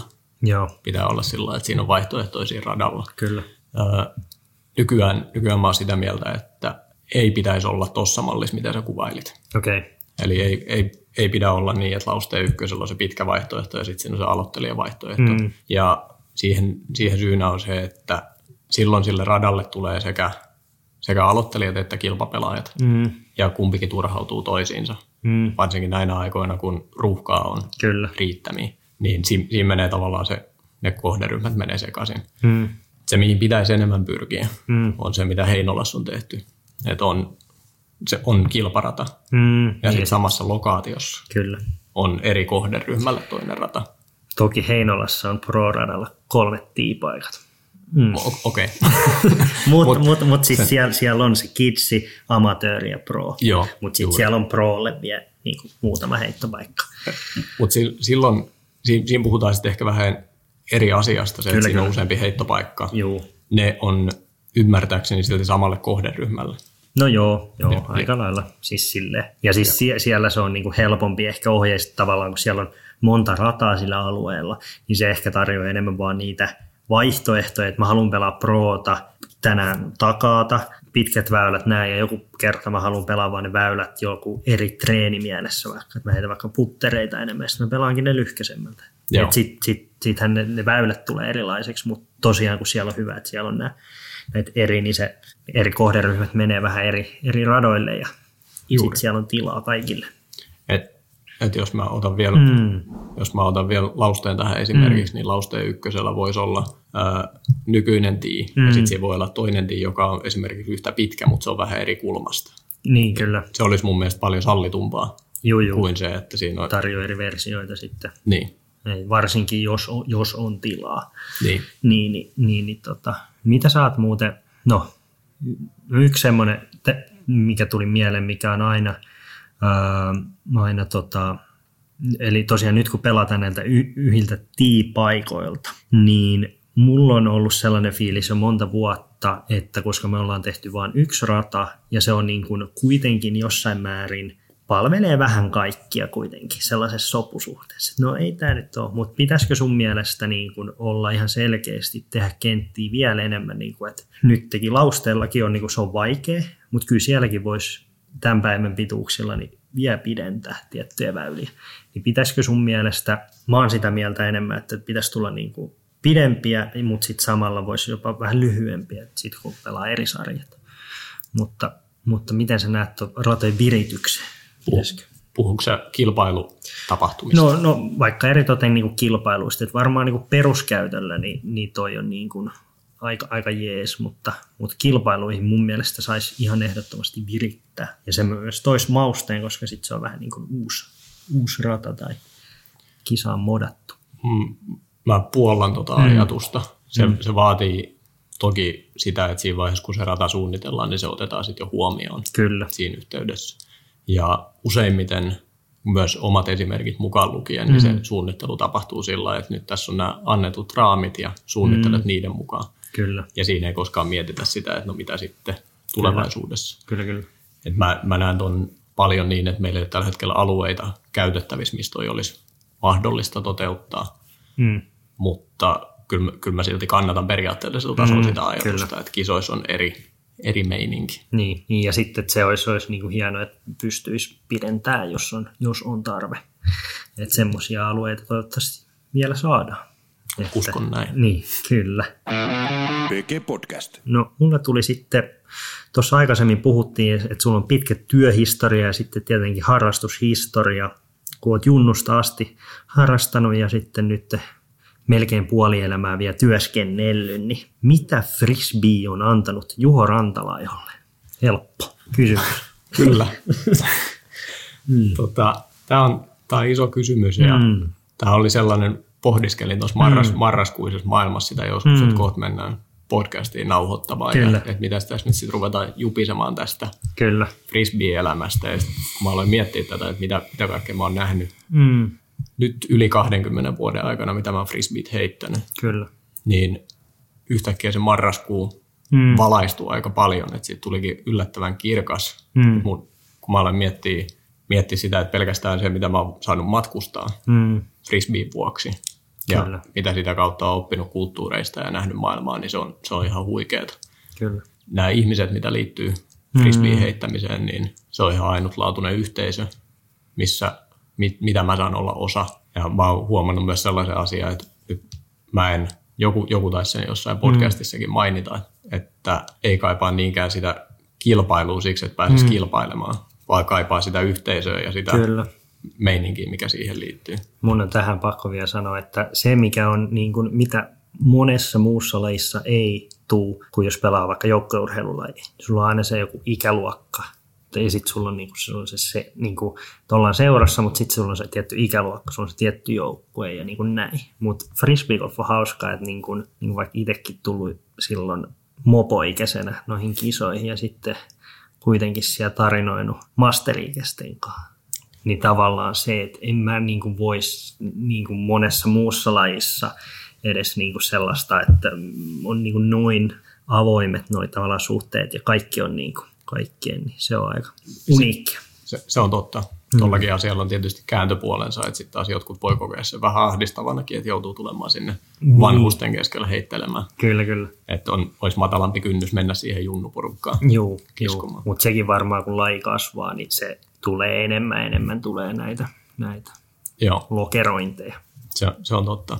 Ja tota, kyllä sitten, kun mä alan miettiä, että mitä kaikkea mä oon saanut taas tehdä Mm, frisbeegolfin eteen, ollut, ollut mukana tekemässä koulutusjärjestelmää liiton kanssa, mm, päässyt töihin mm, suunnittelemaan ratoja, myymään ratoja, tuottamaan elämyksiä yksilöille ja sitä, sitä kautta nautintoa, mm, niin ei ainoastaan se, mitä kaikkea mä oon itse saanut, kyllä. mutta mitä sitten on vielä pystynyt antaa muille, niin kyllä tämä on mm. kokonaisuutena aika ainutlaatuinen paketti, mitä mä tässä saan nautiskella edelleen. Niin, kyllä se, että oot, oot ollut niin kuin eturivissä kasvattamassa lajia no ennen kaikkea Suomessa, mutta sitten myös niin kuin vaikuttanut Eurooppaan ja kuitenkin toimit, mietitte paljon niin kuin maailmankin juttuja teidän niin kuin merkin puolesta ja sitten on niin kuin, saanut omaa menestystä, niin kuin ne on aina hienoja. Ja sitten noin radat, ratoja päässyt tekemään ja sitten ollut tapahtumia, telkkarijuttuja ja Kyllä. nämä nyt on kaiken, kaiken sieltä sadasta radasta 800 rataa, niin on se, on se, niin kuin, ei, se ei sitä kaikki edes ymmärrä, jos ja. se on itse nähnyt. Ei, ja se, se mikä tässä on kaikkein hurjinta, niin on se, mm. että nyt varsinkin, varsinkin tänä vuonna ollaan nähty taas aimo kasvuharppaus tässä mm. lajin parissa, niin mä en oikein malta odottaa sitä, että olisi vuosi 2030 ja mä näen, että missä vaiheessa frisbee golf silloin menee maailmalla. Kyllä, koska ei se, jos mennään kymmenen vuotta taaksepäin, niin kuten tuossa, niin ei ollut käytännössä työpaikkoja ja sä lähit 1200 eurolla, mutta mut, mitä mä halusin jo siinä kohtaa sanoa, niin toikin, että musta tuntuu, että tänä päivänä ää, monesti aina niin kuin mediassa aina puhutaan, niin kuin, että palkoista, niin kuin rahasta ja niin kuin näin. Mutta mun mielestä toikin, että tavallaan, että sä oot lähtenyt silloin toteuttaa semmoista haavetta, ja se on lähtenyt ehkä tommosella, mutta se on ollut sulle vaan niin kuin, se on ollut sulle intohimo juttu silloin. Ja no, 12 vuotta myöhemmin olet edelleen siellä töissä. Moni olisi vaihtanut viisi kertaa ja työpaikkaa, mutta sä seisot toimitusjohtajana siellä ja, ja tota, siistiä joka maanantai herätä ja tehdä siihen uusi työviikko päälle. Että kaikki lähtee jostain, jostain ja, ja, ja, ja sitten se vaan, että mun mielestä, että kohti unelmia vaan. Se on, se on juuri näin. Korjattakoon sen verran, että ihan joka maanantai ei ole siisti herätä, mutta useimmiten. Niin, joo joo, kyllä kaikissa, kaikissa on ne hyvät ja huonot päivät, mutta niin kuin siis silleen, että pääsääntöisesti ollut hauska matka. PG-podcastin mainos katko. Oulu! Tampere! Turku!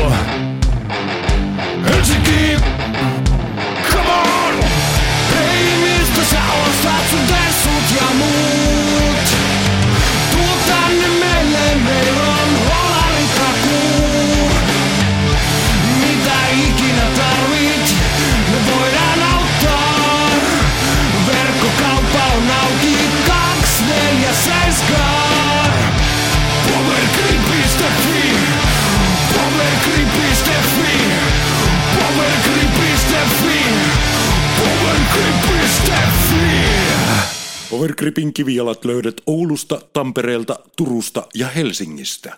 Verkkokauppa auki 247. PG Podcast. Mennään sitten tähän, tähän hetkeen ja, ja mulla oli tämmöinen, tällä hetkellä tosiaan kun nauhoitetaan tätä, niin eletään marraskuun, marraskuun loppu, loppua ja mennään kohti joulua ja 2020 on ollut varmasti eriskummallisin vuosi globaalisti meidän koko iän aikana.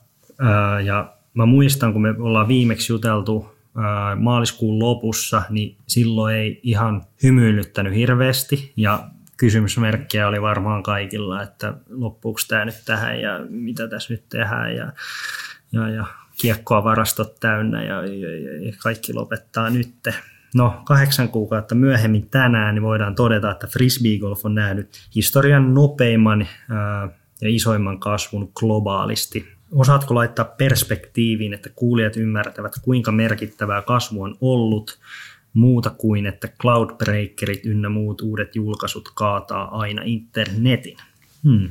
Viisi. Viisi. Tota, niin. Tämä on eri, erittäin monitahoinen ja monimutkainen kysymys. Kyllä. Ja tässä on tänä vuonna on tapahtunut mm. merkittäviä asioita. Kyllä. Käytiin tässä oman yrityksemme kehityspäivillä tätä asiaa just läpi, että mm. on, on selvää se, että tämä pandemia on myötä vaikuttanut tähän tilanteeseen huomattavasti. Kyllä. Mutta jos globaalisti ajatellaan, niin frisbee golf on kasvanut 10-20 prosenttia vuositasolla Mm. tästä hamaan menneisyyteen. Eli tässä on, tässä on luotu pohjaa tällaiselle jo pidemmän aikaa. Kyllä. Ja sitä kautta maailmaan on tullut paljon frisbee golf-ratoja, jotka on ollut ikään kuin jalusta sille lajin kasvulle. Ja nyt meillä kävi siten, että tämä pandemia mm. sulki kaikki muut harrastusmuodot, Kyllä. niin se sitten otti hyödykseen tämän jalustan, mikä, mikä on mm. esimerkiksi Suomessakin rakennettu, että täällä on nyt 800 rataa ja kaikki, kaikki pelaa niin paljon kuin ehtii. Että jos, jos me oltaisiin kymmenen vuotta taaksepäin samassa tilanteessa, mm. niin kukaan ei olisi kuullutkaan frisbeegolfista. Ja nyt mietittäisiin niin. sitten, että mitä tuo ulko sitten tehdään, ja varmaan sauva käveltäisiin. Niin, no, sauvakävelykin on tänä vuonna kasvanut, mutta... mutta tota. Juuri. tota, mutta ehkä, ehkä tätä asiaa kuvastaa parhaiten mm. se, että maailmassa on, maailmassa on tietynlainen tuotantokapasiteetti frisbeegolf-tuotteille. Kyllä. Ja kasvu on ollut tähän mennessä aika lailla tasasta, mm. eli turvallista 10-20 prosenttia vuodessa, niin siinä on, siihen on ollut helppo suunnitella ja varautua. Kyllä. Mutta tänä vuonna sitten, kun tuli samaan aikaan, mm. tuli se, että tuotantolaitoksia meni kiinni maailmalla, mm. kun sitten taas toisella puolella kysyntä alueellisesti jopa kolminkertaistui jossain. Kyllä. Niin tästä syntyi sellainen epäsuhta tähän tilanteeseen, että mm. se, on, se on aiheuttanut useille ihmisille paljon, paljon pettymyksiä. Kyllä että ei vaan, ei vaan yksinkertaisesti saada niitä tuotteita. Mm. Ja maailman sivu on vielä tehty näitä mm. tuotteita ihan posketon määrä kunkin valmistajan toimesta. Kyllä. Niin nyt yhtäkkiä kaikki varastot on tyhjentynyt mm. ja mistä ei saada lisää ja aina kun kone tekee yhden kiekon, niin myytäisi kolme kertaa enemmän. Kyllä. Mutta ei, ei vaan ole saatavilla. Mm. Ja sitten tässä tulee globaalisti ongelmaksi se, että tämä tuotannon skaalautuvuus ei kuitenkaan tapahdu sillä lailla, että mm. nyt ostetaan tänään kone ja huomenna se asennetaan ja ylihuomenna ruvetaan painamaan kiekkoja. Ei, ei. Niin se, se ottaa oman aikansa. Mm. Ja sitten kun otetaan vielä huomioon, että me ollaan nyt edetty kahdeksan kuukautta pandemia-aikaa, mm. niin vaikka joku olisi ollut rohkea silloin maaliskuussa, mm. todennut, että no nythän tämä lähtee laukalle, että nyt ruvetaan ostamaan näitä koneita, mm. niin en tiedä, olisiko vielä, vielä tänäänkään koneet välttämättä toimintakunnossa. Mm. Niin me, me ollaan jouduttu kärvistelemään tai, tai siihen uudenlainen tilanne frisbeegolfissa, Kyllä. että tuotantokapasiteetti on itse asiassa kasvun rajoitteena. Mm. Ja tällä, tällaista ei ole koskaan ennen kohdattu. Kyllä, ja se on niin kuin se, että, että kaikki ymmärtää, että no, jos, että no miksei sitä kapasiteettia ole, mutta jos mietitään vaikka jotain ihan sama mikä tehdas olisi, joku vetää tehdasta, niin eihän se olisi millään tavalla järkevää, että sulla on tehtaassa – tuotantopotentiaalia vaikka kolmin, niin kuin kolme kertaa, kolminkertaisesti enemmän, mitä sä sillä hetkellä teet. Silloinhan sulla on, niin kuin sä teet todella vajavaisesti ja sulla on niin kuin, oot maksanut laitteista, mitkä ei tee sulle mitään, niin se ei ole silloin kannattavaa ja, ja sitten kun se tulee yhtäkkiä näin, niin, niin siihenhän ei pysty reagoimaan sekunnissa. Ja nyt ollaan tehty varmaan niin kuin kaikkemme kaikki, että saadaan edes jotain, mutta... Se on, se on juuri näin. Ja sitten kun katsotaan, mm. katsotaan sitä historiaa tosiaan, joskaan mm. historiaa ei pitäisi niin hirveästi peilata, mutta se on ainut mm. keino, millä me pystytään arvaamaan vähän, mitä tulevaisuudessa tapahtuu. Kyllä. Niin eihän kukaan sen jälkeen, kun kasvu on ollut 15 prosenttia vuodessa 30 vuotta, mm. jos joku olisi tullut väittämään tammikuussa, että hei muuten tänä vuonna tuleekin kasvu 120 prosenttia, mm niin kyllä se oltaisiin leimattu hulluksiin kohtaan ja poltettu roviolla. Kyllä. Niin ö, se, on, se on tavallaan luonnollista, että tässä on nyt tämmöinen hienoinen Kyllä. Jälkipotku tämän tuotannon vajavaisuudella. Ja sitten mitä tuotantoihin vielä tulee, niin sehän ei tosiaan mene niin, että maanantaina mennään toimistolle ja katsotaan netistä, että mitä halutaan ja laitetaan se, se, se leipä uuniin ja aletaan työstää, vaan kyllähän ne on monta kuukautta eteenpäin tuotantosuunnitelmia, koska sekin, niin kuin jos mietitään vaikka ää, tehtaita, jotka on Yhdysvalloissa, niin se, että täällä, vaikka Suomessa herää tarve, sitten se, se tarve ilmoitetaan sinne, sitten se menee siellä, että no sitten sanotaan, että kahdeksan viikon päästä päästään tekemään, sitten sitä tehdään X aikaa, sitten ne pakataan ja sitten ne lähetetään vaikka rahtilaivalla, mikä ottaa kuusi viikkoa, niin siinähän on, jos jo laskee, että kahdeksan viikkoa odotella, että sitä tehdään ja kuusi viikkoa kestää ja sitten muutama viikko tehdään, niin se on semmoinen kolme kuukautta aina minimissään, kun se tarve syntyy. Se on, se on ihan totta. Mm. Et käy, käytännössä tarkoittaa meilläkin sitä, että tammi-helmikuussa mm. meidän pitää jo arvata, että miten, mm. mitä siinä kaudella tapahtuu. Etkä arvannut. En, en arvannut. Et se- selvää on sit tietysti sekin, että ilman muuta meillä on keinoja reagoida, on ilmalähetykset ja Kyllä, kyllä. muut vastaavat. Mutta tuotantotilauksia on tehty Mm, alkuvuodesta kesäksi, mm, niin niitä on aika vaikea lähteä runtaamaan sit kolminkertaiseksi yhtäkkiä kesken kauden. Kyllä. Varsinkin kun kaikki muutkin samaan aikaan haluaa. Ja varsinkin kun tuotantolaitos oli kiinni pari kuukautta siinä välissä. Niin, ja varsinkin kun muutenkin tuotantolaitoksilla yleensä yritetään tekemään aika lailla niin kuin siihen maksimi, maksimipotentiaali, tai niin, kuin, että niin paljon sieltä tehdään, kun on niin kuin koneesta saa, niin se, että sitten moninkertaistuu. Niin. Joo. Ja, Tämähän on ollut tässä syynä. Me, ja meillä on vielä, kun ajatellaan sitä, että me ollaan mm. tehty tuotantotilauksia tiettyihin tuotteisiin Mm, aiemman informaation perusteella, kyllä, niin nyt luonnollisesti kysyntä on moninkertaistunut, mikä on aiheuttanut sen, että ne on auttamatta liian pieniä ne kyllä. tuotantoerät. Mutta sitten sen lisäksi vielä, kun muut tuotteet on Mm, ollut loppu, niin ne aiheuttaa entisestään painet siihen kyseiseen tuotantoerään. Ja silloin me ollaan sellaisessa tilanteessa, että ennen, ennen tämä tuote riitti meillä kolmeksi kuukaudeksi, mm, ja nyt se myydään kolmessa minuutissa. kyllä, Niin se on, se on sellainen asia, että en vieläkään, mm. en vieläkään usko silmiäni, en, Kyllä. enkä vieläkään uskalla tilata riittävästi, koska mm, ei ole, ei ole aavistustakaan. Mitä, mitä sitten tapahtuu taas, kun valikoimat onkin kunnossa ja kaikki mm. tuotteet löytyy, niin silloin taas se kysyntä vähän tasaantuu. Niin kyllä. tämä on aikamoista tasapainoilua. Eletään mielenkiintoisia aikoja, mutta varmaan arvata saattaa, että ei tässä niin kuin ensi vuonnakin, niin, niin, niin tehdään parhaamme ja katsotaan mitä on, mutta kyllä tässä aika, aika mielenkiintoisia aikoja mennään, joten ei ole sellaista varmaan kukaan tiedä huomisesta, että mitä ottaa, että pitää vaan yrittää muuntautua hetkeen. Meillä on yrityksenä sillä hyvä tilanne, että mä oon toiveikas ton ensi, ensi vuoden suhteen, että jälkimmäinen vuosipuolisko on ollut meille Mm, tosi haastava tämän saatavuuden puolesta. Mutta nyt on merkkejä siitä, että tilanne oikeenee mm. ensi vuoden alkupuolella, niin kyllä, silloin tulevasta kaudesta pitäisi tulla vähän mieluisampi myös kaikille asiakkaille. Kyllä, sitä toivotaan, sitä toivotaan ja, ja tota, varmasti saadaan vielä parempi frisbee-kausi ensi vuodesta. Kyllä. Ja jos tämä pandemiakin loppuisi, niin päästäisiin niin normi, normioloihin. PG Podcast. Sitten oli tuossa aika, aika hyvä liuta noita yleisön kuvakyssäreitä, niin mennään siellä. Siellä oli paljon mielenkiintoisia. No aloitetaan helpolla. Janne Hirsimäki kysyy, nähdäänkö Juho vielä kilpakentillä? Hyvä kysymys. Mm. Siinä oli vielä hashtag Masters kaipaa haastajia. Todettakoon, että mä pidän epätodennäköisenä sitä, että mm. mua ei nähtäisi Mm. kilpakentillä. Kyllä. Se, että milloin se tapahtuu ja millä keinoin, niin se on, se Eri. on eri keskustelu. Mutta mä, mä oon itse tehnyt sellaisen, sellaisen päätöksen, että kun viimeiset kuusi vuotta mun aktiivipeliurasta, niin mä Mm. pelasin sillä lailla, että keväällä mä ajattelin, että mä käyn nyt treenaamassa. Mm. Ja sitten sen jälkeen mä menestyn kisoissa. Mm. Sitten tuli kisojen aatto ja mä totesin, että no en ole muuten treenannut, mutta mm. kyllä mä silti menestyn. Ja sitten menestynyt. Mm. Niin se oli sellaista jatkuvaa pettymysten Joo. suota. Kyllä. Niin äh, en, ennen kuin mä lähden seuraavan kerran kisoihin, niin joko se on puhtaasti elämyksellistä. Kyllä. Mä oon esimerkiksi harkinnut Japan Openia sit, kun Mm. se taas mahdollisesti järjestetään, että sinne on hauska lähteä pelaamaan. Kyllä.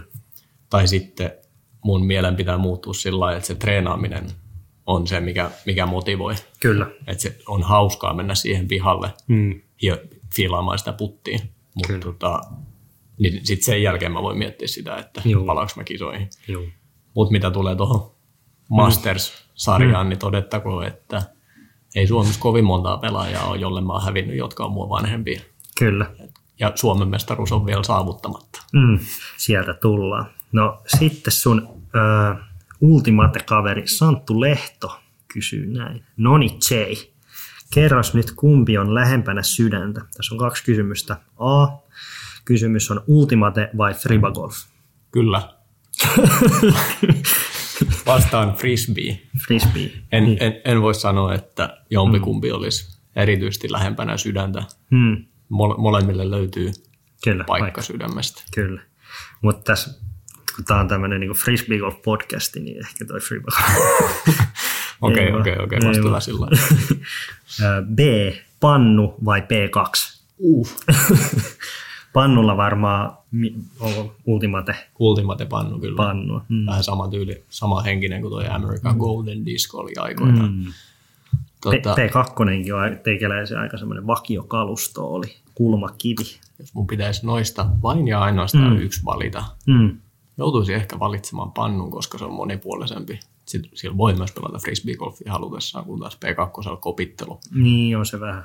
lasten kanssa ei välttämättä ole niin nättiä. Niin. Mutta tota, mut kyllä mä, onneksi on siinä tilanteessa, että mun ei tarvitse valita ja kyllä mä noin laitan, mm. laitan molemmat visusti talteen, koska mm. ran, rannalla kopittelu Mm, on hulvatonta, mutta toisaalta putterin heittäminen on parasta, mitä frisbeegolf tarjoaa. kyllä. Ja siitä päästään kätevästi seuraavaan kysymykseen, joka jatkaa tätä. Ville Lapinmäki kysyy, kuka on Suomen parhain putteriheittäjä ja miksi se on Juho Rantalainen? Hmm. Tota, mä voin vastata tuohon ensimmäiseen kysymykseen ensin. Hmm. Öö, oletan, että se olen minä kysymyksen asettelusta päätellen. Miksi mä oon Suomen paras putteriheittäjä? Mä en, mä, en, mm. mä en usko, että mä oon enää tänä päivänä Hmm. Suomen paras putteriheittäjä. Joskus sä olit aika kova kyllä. Voin uskalla väittää, että kymmenen vuotta sitten, jos oltaisiin menty, mm. menty viivoille, niin siellä olisi ehkä mm. Kaakisen Mikko ja Asikaisen Toni ollut siinä Silloin oli haastamassa. Hmm. Kaikki ultimate taustalla. Juuri. Ja siitä, siitä päästäänkin sitten vastaukseen tähän jälkimmäiseen mm. kysymykseen, että en usko, että siihen on mitään muuta syytä muuta kuin se, että mä oon opetellut aikoinaan heittää Hmm. Ultimate-pannulla, Hmm. joka on erittäin putterin kaltainen tuote. Kyllä. Ja siinä on, se on erityisen raakaa putterisia mm. Ultimate-pannussa, että ne on virheherkkiä. Kyllä. Niin silloin tekniikan pitää olla ojennuksessa, jotta niitä voi heittää. Hmm. Ja se on johtanut sitten siihen, että oon tykännyt aina putterilla heittää. Kyllä. Ja se on jopa mun pelaajalle kehittymiselle. Mä uskon mm. tällä jälkikäteen, että se on ollut jopa hienoinen hidaste siinä mielessä, mm. että mä oon aina, aina turvautunut siihen putteriin. Kyllä. Niin mä en ole oikeastaan koskaan oppinut heittää drivereita hirveän hyvin. Niin. Mm. Ja tästä syystä Hmm. mun mielestä edelleen putterin heittäminen on kaikkein hauskinta, mitä Kyllä. on. Mä luulen, tos, tossakin on osana se, että kun sä oot niinku Ultimatea pelannut ja tavallaan, ja se, niinku se, niinku se lentokaari tai se semmoinen, niinku, että tavallaan kun sä meet väylälle, niin sä näet sen suoran vaihtoehdon.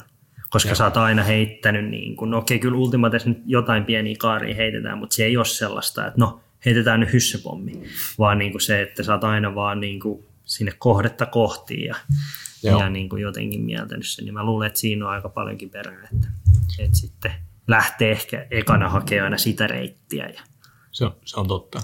ja on se sitten, kun se on tigissäkin, niin aika tarkkaa, että kohdetta kohti ja ei se sitten siitä kauheasti kurvaile. Kyllä.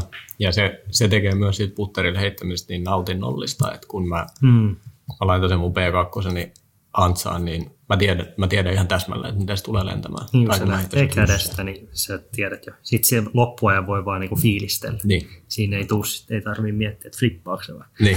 Driveri, driverilla on aina, Mm. mm. aina se tilanne, että mä jännittää loppuun saakka, että no mitä, Niin, ja se, skippaako se, Kyllä. mitä siellä tapahtuu. Putterin kanssa mä tiedän täsmälleen, että aina kun se lähtee kädestä, Mm. jos, se, jos se on tuntunut hyvältä lähteä oikeaan suuntaan, niin mä tiedän, että lopputulos on hyvä. Kyllä.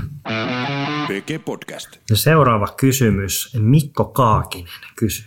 Oisko Juho vinkkiä? Jos putti on totaalisen hukassa, mistä sen voisi löytää? Tota, kannattaa kurkata postilaatikkoa. Tähän liittyy, mm. tähän liittyy sellainen tarina, että aikoinaan mm. Kaakisen Mikon kanssa oltiin Vätinpuistossa treenaamassa. Mm.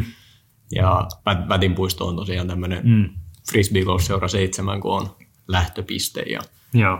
siihen aikaan se juontaa tai johtaa ehkä siihenkin, että mä oon päätynyt suunnittelemaan ratoja, mm. koska oli pakko suunnitella, kun ei ollut ratoja Ei ollut ratoa, juu. niin päädyttiin sitten kanniskelemaan niitä korepisin siihen puistoon ja silloin tällöin aina hukattiin kiekkoja sinne ja niin edelleen. Ja sitten yksi, siinä kävi joskus jotkut junnut vähän kanssa pyörimässä ja kyselemässä, että mikä juttu tämä on mm. ja mikä, mikä on homman nimi ja kerrottiin, että tässä on näitä puttereita ja drivereita ja Mm. mä hukkasin yhden mustan Omega Supersoftin sit sinne heinikkoon joskus. Mm. Jokunen viikko tämän tapahtuneen jälkeen mm. yksi nuorempi poika tuli sitten siihen multa, kun mä olin heittämässä mm. siinä, niin tuli kyselemään, että mites, onko sulla ollut putti hukassa? Mä mietin hetken aikaa, että hetkinen, että putti, onko mä puhunut jostain kisoista, että mulla on ollut putti hukassa, että en mä nyt kyllä, mä en oikein tiedä, että mistä sä puhut. Joo, mä laitoin sen sun postilaatikkoon. Ah, on kadonnut putteri. Okei, okay. kiitos. Putti hukassa. Mut sait Omegan takas. Joo, että jos, jos joskus tulee kisojen jälkeen sellainen fiilis, että onko putti hukassa, niin katsokaa sitten postilaatikkoa. Niin. Se on ehkä palautunut sinne. Toimii. Sitten seuraava kysymys. Vili Neuvonen kysyy. Mikä on optimaalinen puumäärä väylällä suhteutettuna väylän leveyteen ja miksi lausteen kyy numero 16 on liian helppo? Eli eikö lausteen kyy 16, se on sieltä mettästä pihalle? Ei, metsään sisällä. Eikö metsän sisällä? Joo. Se on, se on tämä ensimmäinen näistä. Joo. On ilmeisesti paasannut riittävästi Vilille mm. ja julkisuudessakin riittävästi tästä mm. ratasuunnittelusta ja pa- paasaan tässä edelleen mm. siitä, että mun mielestä olennaista on se, että kuinka, kuinka leveä väylä on Mm. suhteessa siihen ympäröivään raffiin. Kyllä. Eli on, on vaikea tehdä harvaan metsään kaksi metriä leveä pilliä, Kyllä. koska niitä kahden metrin välejä siellä on ihan missä mis sattuu ja silloin Mm. siinä ei ole mitään järkeä siinä. Kyllä. Silloin sun pitää tehdä siihen metsään ehkä kahdeksan metriä leveä väylä. Joo. Mm. Ja tota, lausteen, lausteen 16, niin mm. siinä, on, siinä on tällainen klassinen ongelma just, että siinä, siinä on selkeä väylä, mm. selkeä pilli, mihin sun pitää osua. Ehkä, mitä se olisi, kolme, neljä metriä leveä. Sit, sitä luokkaa joo. Joo. Ja on selvää, että jos sä osut siihen, niin saat palkinnon ja tuuletat ja otat pöydi. Birdie. Mm. Jos sä missaat sen, mm. niin sit sä osut jonnekin puihin ja sit se kimpoilee mm. jonnekin, mihin sattuu. Kyllä. Jos sä missaat vähän enemmän, Mm. niin silloin sä todennäköisesti päädyt jonnekin 15 metrin putille. Se menee siihen kakkosgäppiin.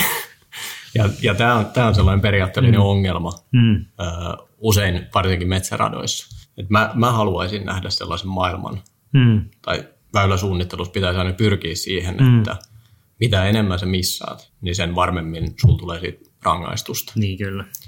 Ja siinä tulee tosiaan, jos, jos se raffi on liian harvaa, Kyllä. niin silloin siinä tulee tämmöiset tuuritekijät ihan, ihan liiaksi peliin. Joo. Ja silloin se tarkoittaa sitä, että tee leveämpi siitä väylästä. Mm. Jolloin sit ne, jos sä missaat vähän siitä linjalta, niin se, se ei haittaa mitään, mutta sitten jos sä heität oikeasti mettää, Mm. niin silloin sulla tulee penalti. Kyllä. No onko, sitten, no siitä se kyy 17, onko siinä hyvä? mä, mä, olin mä, mä jo mielisin tämän seiksi vääräksi, mutta se on ollut, koska mä, mä muistan monesti, varmasti väylä, mistä tulee ehkä eniten nipotusta, vielä että se on par kolmonen. Tänä päivänä sinne jo porukkaakaan heittää tatsilla kupille. Terveisiä Hakulisen Lassille. Niin, heitti holarin, kun pelattiin samassa poolissa. Niin, tota, mutta vielä aikana, vaikka kymmenen vuotta sitten, niin siitähän moni pela, yritti pelata vaan läpi. Ja sehän oli joskus aikoinaan par nelonenkin silloin, silloin tota, mutta onko siinä optimaalinen puumäärä? Se on merkittävästi parempi kuin sillä edellisellä väylällä. Todettakoon tässä, että itse olen ollut molempia mm. vahvasti suunnittelemassa ja vaikuttamassa, että Kyllä. sinällään kritiikki kohdistuu itseeni eikä muihin. Kyllä. Mutta toi kyyn kita, eli se toisiksi, toisiksi mm. viimeinen väylä, niin siinä, siinä toteutuu mun ajatus hyvin voimakkaasti siitä, mm. että se väli, väli on noin kaksi metriä. Joo, Ja jos sä osut siihen aukkoon, niin saat palkinnon. kyllä. Jos sä et osu siihen aukkoon, niin mitä todennäköisimmin et saa palkintoa. Kyllä. Selväähän on se, että ei siinä mitään betonimuureja ole. Ei. Että on siellä nähty Jesse Heinosen ja muidenkin heittävä sieltä jostain mitä erikoisimmista väleistä. Niin, kyllä. Joo. Ja, Mutta mut se tapahtuu niin harvoin, Mm, että se on mulle ihan sallittu, että sieltä saa se lottokupongi tulla kyllä. silloin tällöin. Mutta olennaista on se, että pääsääntöisesti on niin, että jos sä osut siihen, niin saat palkinnon, jos sä et osu, niin sit sua rangaistaan. Se on, se on harvoja väyliä, missä niin kuin sanotaan, että semmoinen kahdestroke swingi on, niin kuin, se on niin kuin erittäin huulilla. Ei se tarvitse, kun toinen osuu väliin, heittää sen 130 metriä oikeakätinen, mikä feidaa putilla, ja toinen osuu johonkin niistä ekoista puista, niin se on niin kuin, kolmonen on käytännössä mennyt jo, ja nelose, neloseenkin saa niin kuin jo, se kakkosheiton saa onnistua, että pääsee, pääsee pelastumaan, että se on, ja sitten vielä kun se on siinä lopussa, niin Se on totta. Mä itse itse rakastan niitä väylää yli kaiken ja mm. olen kuullut myös sellaisia kysymyksiä, että, mm, että mitä hyvänä, miksi tällaista väylää pelataan SM-kisoissa. mm, Ja ym- ymmärrän senkin tuntemuksen. kyllä. Mä, mä haluan esittää tällaisen vertauksen, Mm. Että jos, jos ajatellaan saariväylää, Niin, niin ne alkaa olla aika yleisesti hyväksyttyjä. kyllä. Ja niissä, jos sä missaat sen Mm. saaren sentillä, Mm. niin silloin sä heität uudestaan tiiltä. Joo, Me siinä puhutaan sentistä. joo, Ja mä, mä näen ton, ton väylän siten, että se antaa periaatteessa sen vastaavanlaisen paineen kuin ne saariväylät antaa. Mm. Että sun täytyy onnistua tietyllä tavalla siinä suoritteessa. niin. Mutta se on vain epätavallinen tapa. Se on, mm. se on sellainen tapa, mitä yleensä, mihin ei yleensä anneta painetta. Kyllä. Ja sen takia se menee monella ihon alle, koska mm. on sillä, että ei tällaista saa. Että kyllä mä siihen saareen voi heittää. Niin. Mutta että mun olisi pakko osua tuohon väliin, niin ei se, ole, se, ole, se tuntuu jotenkin väärältä. Kyllä. Niin mä nautin siitä mm. täysin rinnoin, että tämä tuottaa varsinkin loppukierroksella, varsinkin mm. tuon, tuon radan pelaamisen jälkeen, niin tulla, tullaan viime hetkellä sellaiseen tilanteeseen, että tosiaan kuten sä mainitsit aiemmin mm. USDGC 18, mm. että jos on kahden, kahden heiton johto, mm.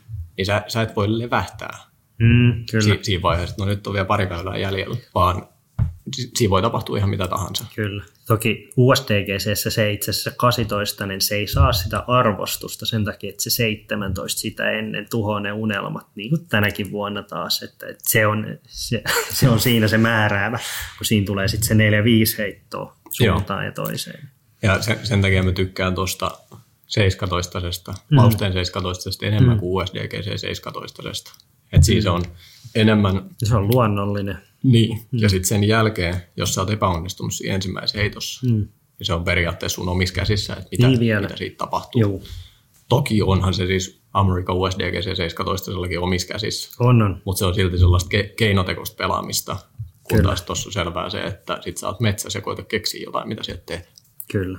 Joo, mutta hyvin, hyvin väyliin. Mutta toi oli, toi oli hyvä, että toi nimenomaan toi, kuitenkin toi puumäärä pitää olla sellainen, että liian useasti itse asiassa nähdään semmoisia, varsinkin kun pururata-tyyppisiä ratoja on paljon, ja siellähän monesti niin ei, ei ole se siinä pururadan just vieressä, niin ei se ole niin kuin umpitiheitä se metsä, vaan siellä Joo. ihmiset näkeekin sinne metsään tavallaan, niin siellähän tulee hyvin paljon näitä, että menee siitä siihen viereiseen puukujaan ja sitten vaan odotellaan, että menee, menee, menee, menee. Sitten se tulee sieltä väylälle lopulta. Totta. Sellainen asia täytyy tässä mm. vielä kohdentaa, mm. että henkilö, joka oli äänessä, niin oli kilpapelaaja minä. Kyllä. Että sitten tietysti, jos aletaan puhumaan siitä, että tehdään mm. aloittelee ystävällisiä ratoja, niin. tai, tai että perheäiti lähtee sinne heittämään. Ei tarvi niin, olla se kidutusränni. Ei, ei, ei tarvi. silloin saa olla huomattavasti enemmän anteeksi antava se, mm. jos se epäonnistut. Mutta silloin kun me ruvetaan puhumaan kilpailusta Kyllä. ja siitä, että nyt valikoidaan paras pelaaja, niin, niin silloin pitää eliminoida ne kaikki tuurielementit. Kyllä. PG Podcast. Mennään sitten seuraava. Tämä, on, tämä onkin sitten vähän, tämä on tämmöinen ihan, ihan vakava mielinen kysymys. Ari Lindström kysyy. Viime aikoina on paljon keskusteltu muoviroskan määrän kasvusta maailmalla ja sen päätymisestä luontoon esim. Jätemuovipyörteinä maailman valtameriin ja mikromuovina suomalaisiin järviin. Osa eurooppalaisista kuluttajista nykyään jo välttelee muovituotteiden ostamista. Miten näet frisbeegolfin tulevaisuuden kierrätyksen ja ympäristöystävällisyyden näkökulmasta? erittäin mielenkiintoinen mm. kysymys ja mielenkiintoinen aihe. Kyllä. Ää, tässä on ens, ensinnäkin todettakoon se, mm. että mä oon, mua ihan vähän sattuu sydämeen se, mm. että me tehdään, tehdään muovituotteita Kyllä. ja myydään niitä. Mutta mun sydämessä painaa vaakakupissa huomattavasti enemmän se, että mm. niitä käytetään ihmisten hyvinvointiin. Niin. Niin se on mun mielestä näissä olosuhteissa ihan sallittua. Mutta mä oon aika vakuuttunut siitä, että pitkällä tähtäimellä niin toi ei ole se tie, mm. millä frisbeegolf tulee olemaan. Itse olen joskus fiilistellyt sitä, mm. että pitäisi kerätä se muoviroska tuolta maailman meriltä öljyn torjunta-aluksilla, koska mm. niillä ei ole mitään tekemistä tällä hetkellä. Mm. Ja sitten tehdään niistä frisbeegolf-kiekkoja. Niin, kyllähän jotkut addut ja nämä tekee kenkiä ja tämmöisiä. Niin. niin. Juuri. Mm. Mutta tota, vielä ei ole muskeleita siihen, niin. siihen hommaan. Kyllä. Öö, Mutta tässä on, tässä on varmasti sellainen mm. asia, että mä en näe, vaikka haluaisin, niin mä en mm. näe, että asia tulee muuttumaan ennen kuin tämä asia päätetään mm. jostain ylemmältä taholta. Kyllä. Eli EU-direktiivi tulee, joka rajoittaa mm. muovin käyttöä tai muuta vastaavaa, niin silloin pitää ruveta kehittämään uusia asioita. Kyllä. Silti haluan itse pitää mm. tuon korvan takana ja miettiä siihen vaihtoehtoja, mutta me ei olla Kyllä. yrityksenä vielä valikoitu sitä strategisesti olennaiseksi osaksi. Ja mä, mä luulen, että tossakin on vähän sellainen, että mä voisin hyvin nähdä, että tuommoisia niin kuin frisbee valmistajat vois alkaa niin kuin katsomaan tuommoisia vaihtoehtoja tai mitä on, mutta se, että se ei varmasti, että yksi vaihtoehto tietenkin, että jos sellainen löytyy, niin sitten hankkia sellaista muovia ja sitten kokeilla, toimiiko se kiekoissa, tehdä mahdollisesti tämmöinen muovityyppi, kokeilla sitä markkinoilla, mikä on se hinta, en tiedä siitä, mutta jos se toimii kiekoissa, niin hyvä, ja, ja sitten mahdollisesti ajan kanssa se voi olla se suunta, mutta sellaistahan sellaista, niin kuin, että vaihdetaan tämä nykyinen muovi nyt vaikka vuodessa kokonaan tällaiseen kierrätettyyn muoviin, niin se ei varmasti tule tapahtuu, mutta varmasti ajan kanssa ihan, ihan mahdollisuudenkin pidän. Joo, ja se on, se on mm. täysin totta, että tässä kun puhuttiin vielä noista mm. tuotantolaitteiden pystyttämisestä, niin pelkästään mm. siihen menee jo se äkkiä niin. yksi vuosi. Kyllä. Saati sitten se, että ruvetaan kehittämään niitä materiaaleja. Kyllä. Mutta mut sikäli tämä on hyvä aihe, että tämä, pitää nostaa keskusteluun nyt, mm. jotta viiden vuoden päästä voisi olla Kyllä. jotain ratkaisuja tähän. Kyllä. Tämä on noussut, noussut myös toisella liiketoiminta-alueella meille esiin tämä muoviasia. Okei. Okay. Ja kun me myydään frisbeegolf-ratoja Joo, ja niihin myydään tekonurmeja, aivan. Niin tekon, tekonurmi alkaa olla siellä sun täällä Euroopan maissakin jo pannassa siitä syystä, että siinä on, siinä on liikaa muovia. Okei, okay. Ennen, ennen kaikkea se kumirouhe on jo mm. monessa paikkaa kielletty, aivan. koska se jää luontoon ja se pyörii minne sattuu. Ja si, mm. siihen on yritetty löytää vaihtoehtoja. Meillä on siitä hyvä, että me käytetään hiekkaa, Niin, kyllä. mutta tota, ne he, heittoalustat tulee jossain vaiheessa jollain aikataululla. Muuttumaan. Niin, en, mm. en osaa sanoa vielä, että mihin, mihin ne muuttuu, mutta mm. se tulee eteen, voi olla, että jopa viiden vuoden kuluessa. Spoiler, spoiler alertti, tuleeko betoniin niin kuin Jenkeissä? Toivottavasti ei. no, Mä, me, me ei olla siis rehellisesti, mm. ei olla mietitty vielä vaihtoehtoja joo. sen, Joo. sen enempää. Mut, Joo, en, en ollut kans miettinyt, miettinyt tota, mutta nyt kun sen, niin ihan varmasti sit siinäkin. Että tämä muovi, muovimateriaalihaaste on sellainen, mm. että se on mulla mielessä, Mm. mutta se ei ole kirkkaimpana johtotähtenä tällä hetkellä. Ja Kyllä. hal, haluan nähdä, että siinä tapahtuu jonkunlainen muutos lähivuosien aikana. Mutta varmasti niin kuin, kuten on tapana ylipäätään, niin kyllä ne sitten ne asiat vaan, ne vaan menee tiettyyn suuntaan, kun trendit ja kaikki muuttuu. Että ei, ei varmasti poissuljettu, että esimerkiksi just tällä vuosikymmenellä puhuit, että kun haluat nähdä mitä on 2030, niin silloin me mahdollisesti voidaan miettiä jo, että aika järjetöntä, että ei ole silloin tehty, mutta Pitää asio- asioiden on tapana kehittyä ja, ja tämä on vaan sitä osa sitä prosessia.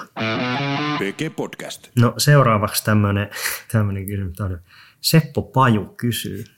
Jatka lausetta. Hollanti on. Hollannista vähän puhuttiinkin jo. Se, se puolen lämpimiä terveisiä. Mm. Tota, lause jatkuu siten, että Hollanti on Suomen Amerikka. Okei. Okay. Löytynee, löytynee internetistä blogia ja Uumenista jopa tällä Niin. otsikolla vielä yksi Kyllä. kirjoitus, kun oltiin Mm. Sepon ja muistaakseni Sepon isoveli Lassen kanssa aikoinaan Mm. Hollannissa. Ja syötiin, syötiin hampurilaista siinä meidän mm. maja, majapaikassa. Mm. Ja hampurilaisissa oli aika tämäkä oloinen pihvi. Mm. Ja se vaikutti vähän sellaiselta epä, epäeurooppalaiselta. Kyllä. Muistaakseni mä sitten kova äänen tokasin siinä, että tämä on kyllä ihmepaikka tämä Hollanti, että tämä on tämmöinen Suomen Amerikka. Kunnes sitten ymmärsin, että meni vähän sanat solmuun. Suomen vai? No niin, hyvä, hyvä tarina siinäkin.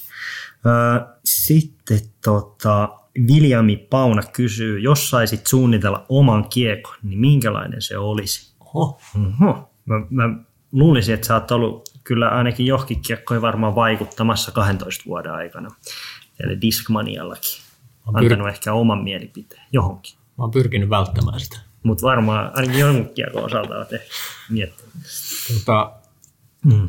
aika vaikea lähteä tällä mm. ihan, ihan puhtaalta pöydältä ajattelemaan, tota, että jos, Kyllä. jos, jos mietin nyt, että miten mä rakentaisin mun kassia, niin, niin mm. P2 on kyllä sellainen tuote, mikä, Mm. mikä sieltä löytyy tästä hetkestä Mm. hamaan tulevaisuuteen, koska se on, no ensinnäkin on putteri, niin kuin tässä on Niin. aiemmin jo tullut Mm. esiin, ja sitten se on luotettava, vakaa putteri. Mun mielestä jos miettii tuotetta nimeltä P2, niin, niin siitä se on putteri. Siis se, niin kuin, mitä nimikin sanoo, että se on, niin kuin, siinä ei ole yritetty mitään ihmeellistä. Se on niin. Putteri, mikä toimii. Juuri. Et ei sitä pyörää kannata sen kummallisen yrittää keksiä. Et se vaan toimii. Ja siinä, siinä on vielä hyvä se, että sitä saa kuitenkin runtata ihan niin paljon kuin haluaa. Niin. Ja se ei koskaan, se ei koskaan yllätä Niin. negatiivisesti. Mutta tota, sitten jos mietitään driveri-osastolta, niin selvähän on se, että pro-reitti kuuluu sinne, Mm. tai reitti ylipäätään kuuluu siihen kategoriaan, että se on, se on mieluisa kiekko siitä syystä, että sen käyttäytyminen on pehmeätä. Mm. Ja nyt Enigma menee vähän samaan kategoriaan, että se antaa sellaisen mahdollisuuden kanssa, että se Kyllä. fade on loiva ja mm. turni on loiva, niin sitä on lepposa heittää pitkälle. Mutta vähän semmoinen niinku reitti niinku steroideilla, että saa vähän kuitenkin sitä mittaa. Niin, nimenomaan Tärkeää nopeutta. pääsisinpä aavikolla vielä kokeilemaan sitä Mm. Mutta tota, mut eh, ehkä no, noi on sellaiset, Mm. mutta en, en mä kyllä P2 lähtisi tuunaamaan yhtään mihinkään suuntaan. Et ehkä tässä mennään enemmän siihen materiaalikeskusteluun, että voisin vaihtaa muovin sitten Niin kyllä. johonkin, johonkin muuhun. Kyllä. Hyvä. Sitten otetaan Crushing Alvio Plastic kysyy. Missä maassa lähtee frisbeegolf-homma niin sanotusti isolleen seuraavaksi? Ahaa. Mm-hmm. Voidaan, voidaan olot, olettaa, että tässä kohtaa ainakin niin kuin Suomi on niin kuin, että se on isolla. Joo. Mikä voisi olla sitten? Todettakoon, että Pohjoismaat tulee tässä Suomen Mm. vanavedessä aika voimakkaasti. Et mä en tiedä, mm. sisältyykö tähän jo se oletus tähän kysymykseen, että Pohjoismaatkin on. Niin, niin. Mutta Ruotsi, Ruotsi, Tanska on sellainen, missä tänä vuonna on nähty valtaisia harppauksia ja tullaan näkemään tulevaisuudessakin. Kyllä. Mutta nämä menee mulla Mm. periaatteessa vähän saman kategoriaan kuin Suomi, vaikka siellä ollaankin ihan eri, Niin. eri luokissa kuin Suomessa tällä hetkellä. Niin Mikä voisi olla semmoinen villikortti, mitä ei kukaan osaa sit, arvata. jos lähdetään Pohjoismaiden ulkopuolelle, mm. niin tilanne, tilanne on se, että Briteissä on jonkunlaista toimintaa ja se kehittyy. Ja, Mm. ja Etelä-Euroopan maissa on Mm. jonkunlaista mielenkiintoa ja hommat, mm. hommat kehittyy siellä. Mutta tota, jos mun pitäisi nyt lyödä vetoa, niin sitten mä löysin ehkä brittien puolesta. Brittien puolesta. Joo. Joo, se voisi olla, se voisi olla ihan, ihan hyvä. Mutta todettakoon tähän vielä, että vaikka Jenkeissä frisbeegolfat on, frisbeegolf-hommat on niin kuin isolla, niin siellähän se potentiaali on vielä niin kuin iso.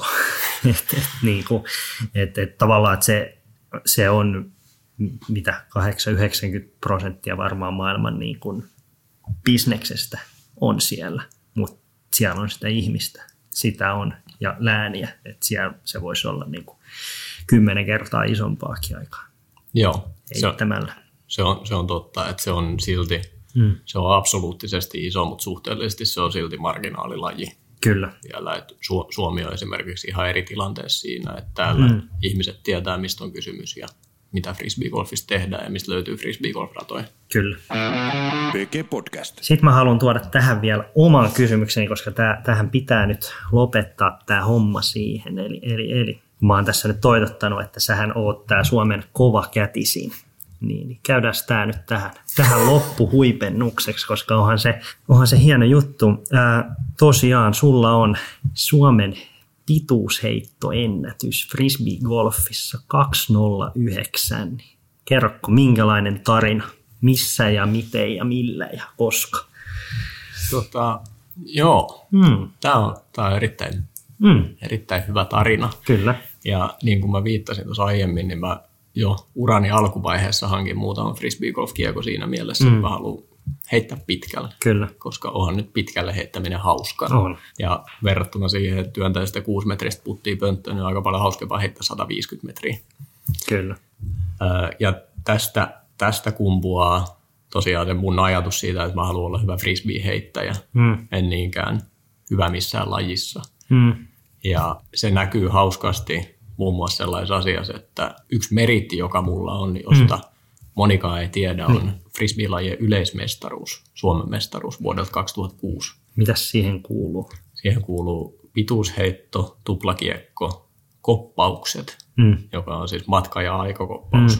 Tarkoittaa sitä, että heitä kiekko niin kauas kuin pystyt mm, ja juokse se itse kiinni ennen kuin se osuu maahan. Tai toinen on se, että heitä se ilmaa niin pitkäksi aikaa kuin pystyt ja ota se itse kiinni ennen kuin se osuu maahan. ja yhdellä kädellä kiinni. Joo, Mm. pitää paikkaansa. Ja sitten siihen kuuluu vielä tarkkuusheitto. Mm, Niin tämä on, tää on sillä lailla hauskaa, että mä en vuonna 2006 voittanut yhtään näistä yksittäisistä lajeista. Sä olit vaan niin kuin overall, sä olit tasaisen hyvä. Kyllä. Mä olin aina, aina toinen tai kolmas. Mm. Ja sitten voitin sen ansiosta sen yleismestaruuden. Niin se on, se on sellainen meritti, joka mulle itselleni merkitsee. Kyllä, että sä, sä hallitset niin kuin, se, se on myös niin kuin tavallaan, mä oon aina myös niin kuin niputtanut frisbee-golfareita tyyppeihin, jotka niin kuin on hyviä siinä golfissa. Eli ei ole paras tekniikka, voi vähän väpättää ja ei ole heittovalikoima ehkä, mutta ne osaa skorata. Niillä on vaan se semmoinen joku kyky vaan niin kuin toimittaa sitä kiekkoa sinne korille ja sitten ne vaan paikka kuin paikka, asento kuin asento, niin laittaa sitä sinne koriin. Ei Kyllä. ehkä hienosti, mutta tehokkaasti. Ja sitten on niinku tyyppejä, ketä on ihan mielettömiä, niin kuin hallitsee sitä kiekkoa ja osaa heittää linjoja laaja heittovalikoima ja näin, mutta ei välttämättä ole sitten ehkä parhaimpia, että jostain se jää aina kiinni. Toi on tuommoinen yleismestaruus, että siinä pitää osata kuitenkin niin, niin moni juttuja pitkälle ja sitten osaa, pitää osata kiekon kulmia ja tarkkuutta. Kyllä. Sitä ei ehkä moni tajukkaa, että se vaatii aika paljon monipuolista taitoa. Joo. Ja se ainut asia, mikä sitä vähän himmentää, on mm. se, että siihen siihen maailman aikaan 14 mm. vuotta sitten, niin mä tiesin, että Suomessa on yksi, yksi kaveri, joka mm. pystyy mut siihen haastamaan ja se ei ollut paikalla silloin kisoissa. Et mm. Olisin halunnut kovasti kilpailla Parviaisen Juho vastaan Kyllä. silloin. Parviainen on aktiivinen ollut myös noissa kenttälajeissa. Joo, ja u- uskon, että mm. voi olla, että olisi jäänyt hopeisijalle mm. siinä tasainen, tilanteessa. Tasainen ainakin varmasti. Joo, mutta niin se, mm se on, se on sellainen asia, ja sitä, sitä kautta siis myös frisbee-golfin ohella niin mm. pituusheitto on ollut lähellä sydäntä. Kyllä. Ja alusta alkaen, kun ollaan treenattu mm. Vätinpuistossakin, niin aina on tehty sillä että viedään se kori vähän kauemmas kuin mitä jaksetaan heittää, mm. jolloin olisi ollut pakko heittää vähän pidemmällä. Niin tämä oli sitten 2011 ehkä, mm. eli Las Vegasissa, Nevadassa järjestetään aavikolla tämmöinen Big D in the Desert-kilpailu. Mm. Ja ajatuksena on se, että lähdetään suola-aavikolle, ollaan vähän korkeammalla ylängöllä, mm. ohuempi ilma, hyvät tuulet ja sitten lähdetään painaa kiekkoa niin kauas kuin mm. lähtee. Ja se on siitä hauska tilaisuus, että mm. siinä kun sä vetelet siihen lämmittelyheittoon ja heität sen ensimmäisen 170 metrisen mm. heito siihen, niin se näyttää siltä, kun olisit heittänyt 50 metriä, koska se maisema on niin... Kilometrejä. Niin. Siis, niin. Juuri.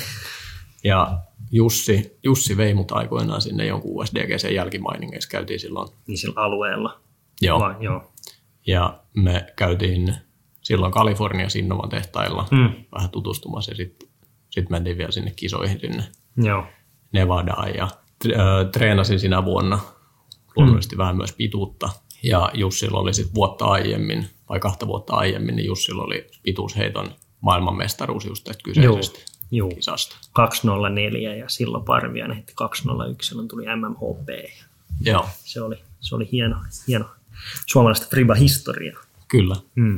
Niin silloin, silloin sit luonnollisesti motivaatio oli korkealla molemmille taas mm. tänne rikkomaan ennätyksiä ja voittaa mestaruuksia. Mm. Ja siihen aikaan ei Blizzardi ollut keksittykään vielä, niin mm. käytiin Innovot hakemassa Pinkka Pro Ratea ja mm. lähdettiin painamaan. Oli myös Pro Bossia mm. ja Air Pro Bossi, joka oli silloin kevyempi. Joo. Mutta silloin jo opin aika nopeasti, että Bossi oli mulle liian nopea siihen hommaan. Joo. Se feidasi niin rajusti, että se vei kaiken, kaiken pituuden siitä heitosta pois. Minkä paino siinä noin pro rated oli muuten? 165, 169 siihen väliin. Joo. Kevyempiä. Joo. Niin, ke, niin kevyt kuin löytyi, mutta sen kevyempiä ei ollut. Ja tota, se, sen kanssa mä olin koko ikäni heittänyt. Mm. Ja se tuntui myös niissä kisoissa aika varten otettavalta vaihtoehdolta. Ja Kyllä. Siinä sitten, se oli hauska, kun oltiin lämmittelemässä. Mm. Sitten heitettiin, heitettiin siinä jonkun mm. verran heittoa ja mitattiin sitten kun ei ollut mitään spottereita, niin mitattiin se, että mihin se kiekko päätyi. Kyllä. Ja sitten oltiin äkkiä jossain 220 metrissä. Mm. Mä olin sillä, että huh, huh, kylläpä nämä tulee helposti. Ja... Pikku siivu. sitten sel- selvisi jälkikäteen, että se loppuliuku, minkä se kiekko ottaa siihen aavikolle, niin se se on yllättävän pitkä. Joo, ei se on niin kuin meidän nurmelle, että se jää siihen. Niin, si- siinä oli kymmeniä metrejä bonus sit siinä. Joo. Ja tota, koitti kisapäivä ja silloin tuuli, tuuli pyöriä vaihteli aika paljon, että me vaihdettiin mm. sitä heittosuuntaakin siis useampaan kertaan. Joo. Mutta sitten jossain, jossain kohtaa, kun oli heittovuorossa ja tuntui, mm. tuntui hyvältä tuuli ja pääsin painamaan siinä 360 pro ratea taivaan. Ja sitten sit musta alkoi tuntua, että nyt tämä Mm. nyt tää on tässä. Ja mä heitin, heitin kolme käytännössä täsmälleen samanlaista heittoa. Joo. En tiedä, mikä, mikä niistä oli se oikeasti se ennätysheitto, Joo. mutta ne oli kaikki varmaan muutaman metri sisällä toisistaan. Joo. Ja siinä on, siinä on siis ihan päivänselvää se, että mm. ne heitot tuntuu hyvältä, Mm. mutta mä en, mä en näe sitä tulosta siinä Joo. heittohetkellä. Kyllä. Niin sitä joutuu siis vähän odottelemaan ja ihmettelemään, että mitä tapahtuu. Niin. Tuntuu, vaan, että hyvin lähti ja sitten sit mietit, että ei hitto, nyt voi olla lähellä. Niin, mutta sitten samaan aikaan siinä oli Jeremy Collingit ja tuplageet, jotka paino sinne 230-240 metriin. Niin sitten ei, se, mm. ei sit ollut oikein tietoa, että minkälainen se oma, Joo. oma mitta oli. Ja Joo. No sitten tuli radiopuhelimesta tietoa, että 209 metriä nasahti siitä pisimmällä, pisimmällä heitolla, niin kyllä vähän hymy tuli huulille. Kyllä. Ja siinä kävi sitten vielä sillä lailla, että Jussi, Jussi taisi karsiutua siinä vaiheessa kisasta, niin hmm. se hyppäsi autoon ja lähti Las Vegasiin ja mä jäin sinne järvelle vähän ihmettelemään ja jatkaa kisoja vielä. se kävi läheisellä ostarilla vähän päästelemässä höyryä pihalla. Niin, että si- Jussille ei ihan onnistunut silloin Ei, ja tavoitteet oli korkealla. Kyllä. Mutta joo, 209 ja se on nyt kohta 10 vuotta pitänyt, pitänyt ja nyt meillä on ensi vuonna, oli, oliko ne Salossa, järjestetään, tota, ö, oliko vaan pituusheiton vai oliko siellä jotain muita, mutta Lu- pituus, Luulen, että vaan pituus ei. pituusheitto. En tiedä, onko Suomessa, no kyllä nuo Oskarit alkaa sen verran heittää, että kun vähänkään olisi otollinen, niin voi mennä rikki, mutta Joo, kyllä mä, kyllä mä uskon siihen aika vahvasti, Mm. että se mitä, mitä siihen aikaan Suomessa heitin pituutta, niin se oli Mm. jossain 100, 670 metrin niin, havinoilla. kyllä, että siitä aavikolta tuli kyllä ihan hyvin lisää mittaa. kyllä siinä tulee. Et mun, mun mielestä isoin, isoin kysymys nyt näillä, Mm. kutsuttaako heitä vaikka junnuiksi, Niin, kyllä. niin isoin kysymys on se, että pystyykö se hyödyntämään sitä tuulta. Niin, Kun mä, mä olin, väitin vielä muutama vuosi sen ennätyksen jälkeenkin, että vaikka tuli Seppo Pajut ja Teemu Nissiset, ketkä heittää huomattavasti kovempaa kuin mä, Niin. niin silti jos me oltaisiin menty pituusheittokisoihin, mm. niin mä uskallan väittää, että mä olisin ollut vahvoin siinä vaiheessa, koska niin sä olit harjoitellut sitä ja sitä tuulen käyttämistä. Että niin, se on kulmapeliä kuitenkin. Jussikin taisi sitä valottaa, että siellä on niin kuin se, että, se, että hyvä heitto tai sitten, että se pohja vähän edellä sakkaa tai että se kääntyy rolleriksi, niin se on niin pieni, että tavallaan Suomessa, jos menee futiskentälle, niin saa aika toistettavia kaaria heitettyä. Jos Joo. on niin iso käsi, voi heittää vaikka 150 160 metriä aika toistettavasti, mutta sitten se, että sinne ihan niin kuin yli 200 ja näin, niin kyllä se sitten vaatii, vaatii, mutta varmasti on Suomen näillä junnuilla sitten, ei se tarvitse kun saada oikeaan asentoon, niin Joo. voisi mennä rikki. Mutta se on, se on mielenkiintoista nähdä tosiaan, että se on, mm. kun se on ihan eri asia kuin frisbee golf drive, Kyllä, niin ne lisä, lisämetrit tulee sit siitä kulmasta ja tuulesta. joo, Niin jos sitä, jos sitä vaan osaa käyttää hyödykseen, niin silloin ei ole mun mielestä kysymystäkään siitä, etteikö kyllä. juniorit painaisi Suomen maallakin pitkälti yli 200 metrisiä. Mutta toistaiseksi niin voi tulla haastamaan Juho Rantala ja Suomen kovin hanska löytyy Tervetuloa milloin vaan. Suomen Turusta. PG Podcast. Hienoa, hienoa Juho. Ää, Mä haluan kiittää tässä kohdin, ää, että pääsit mukaan Power podcastiin. Onko sulla tässä kohti kuulijoille jotain loppusanoja? Mm. Jos olette jaksanut roikkua tähän saakka kuuntelemassa, niin kiitos, kiitos siitä ja kiitos Teemulle tämän järjestämisestä. Kiitos Powergripille myös, joka on tehnyt mm. uraurtavaa työtä sekä Frisbee Golfin jälleenmyyjänä että nyt tällaisella mediasaralla, koska tämä on, tämä on viihdyttävää ja tämä on hyvä sisältö suomalaisella Frisbee Golfilla. Kyllä. Hienoa. Mä haluan tosiaan kiittää myös omasta puolesta kaikkia kuuntelijoita, kuuntelijoita ja tämä oli kakkoskauden finaalijakso, jakso numero 10 ja mitä jatkossa tulee, varmasti tullaan tekemään lisää jaksoja ja niistä ilmoitetaan myöhemmin sitten Powergripin somessa, millä aikataululla, millä vierailla, millä jutuilla mahdollisesti, niin sen te näette sitten sieltä, kun sen päivä tulee. Tässä kohti kiitos ja seuraavaan kertaan palataan taas PG-podcastiin. Kiitos. Hyviä Kiitos. hyssejä. No niin.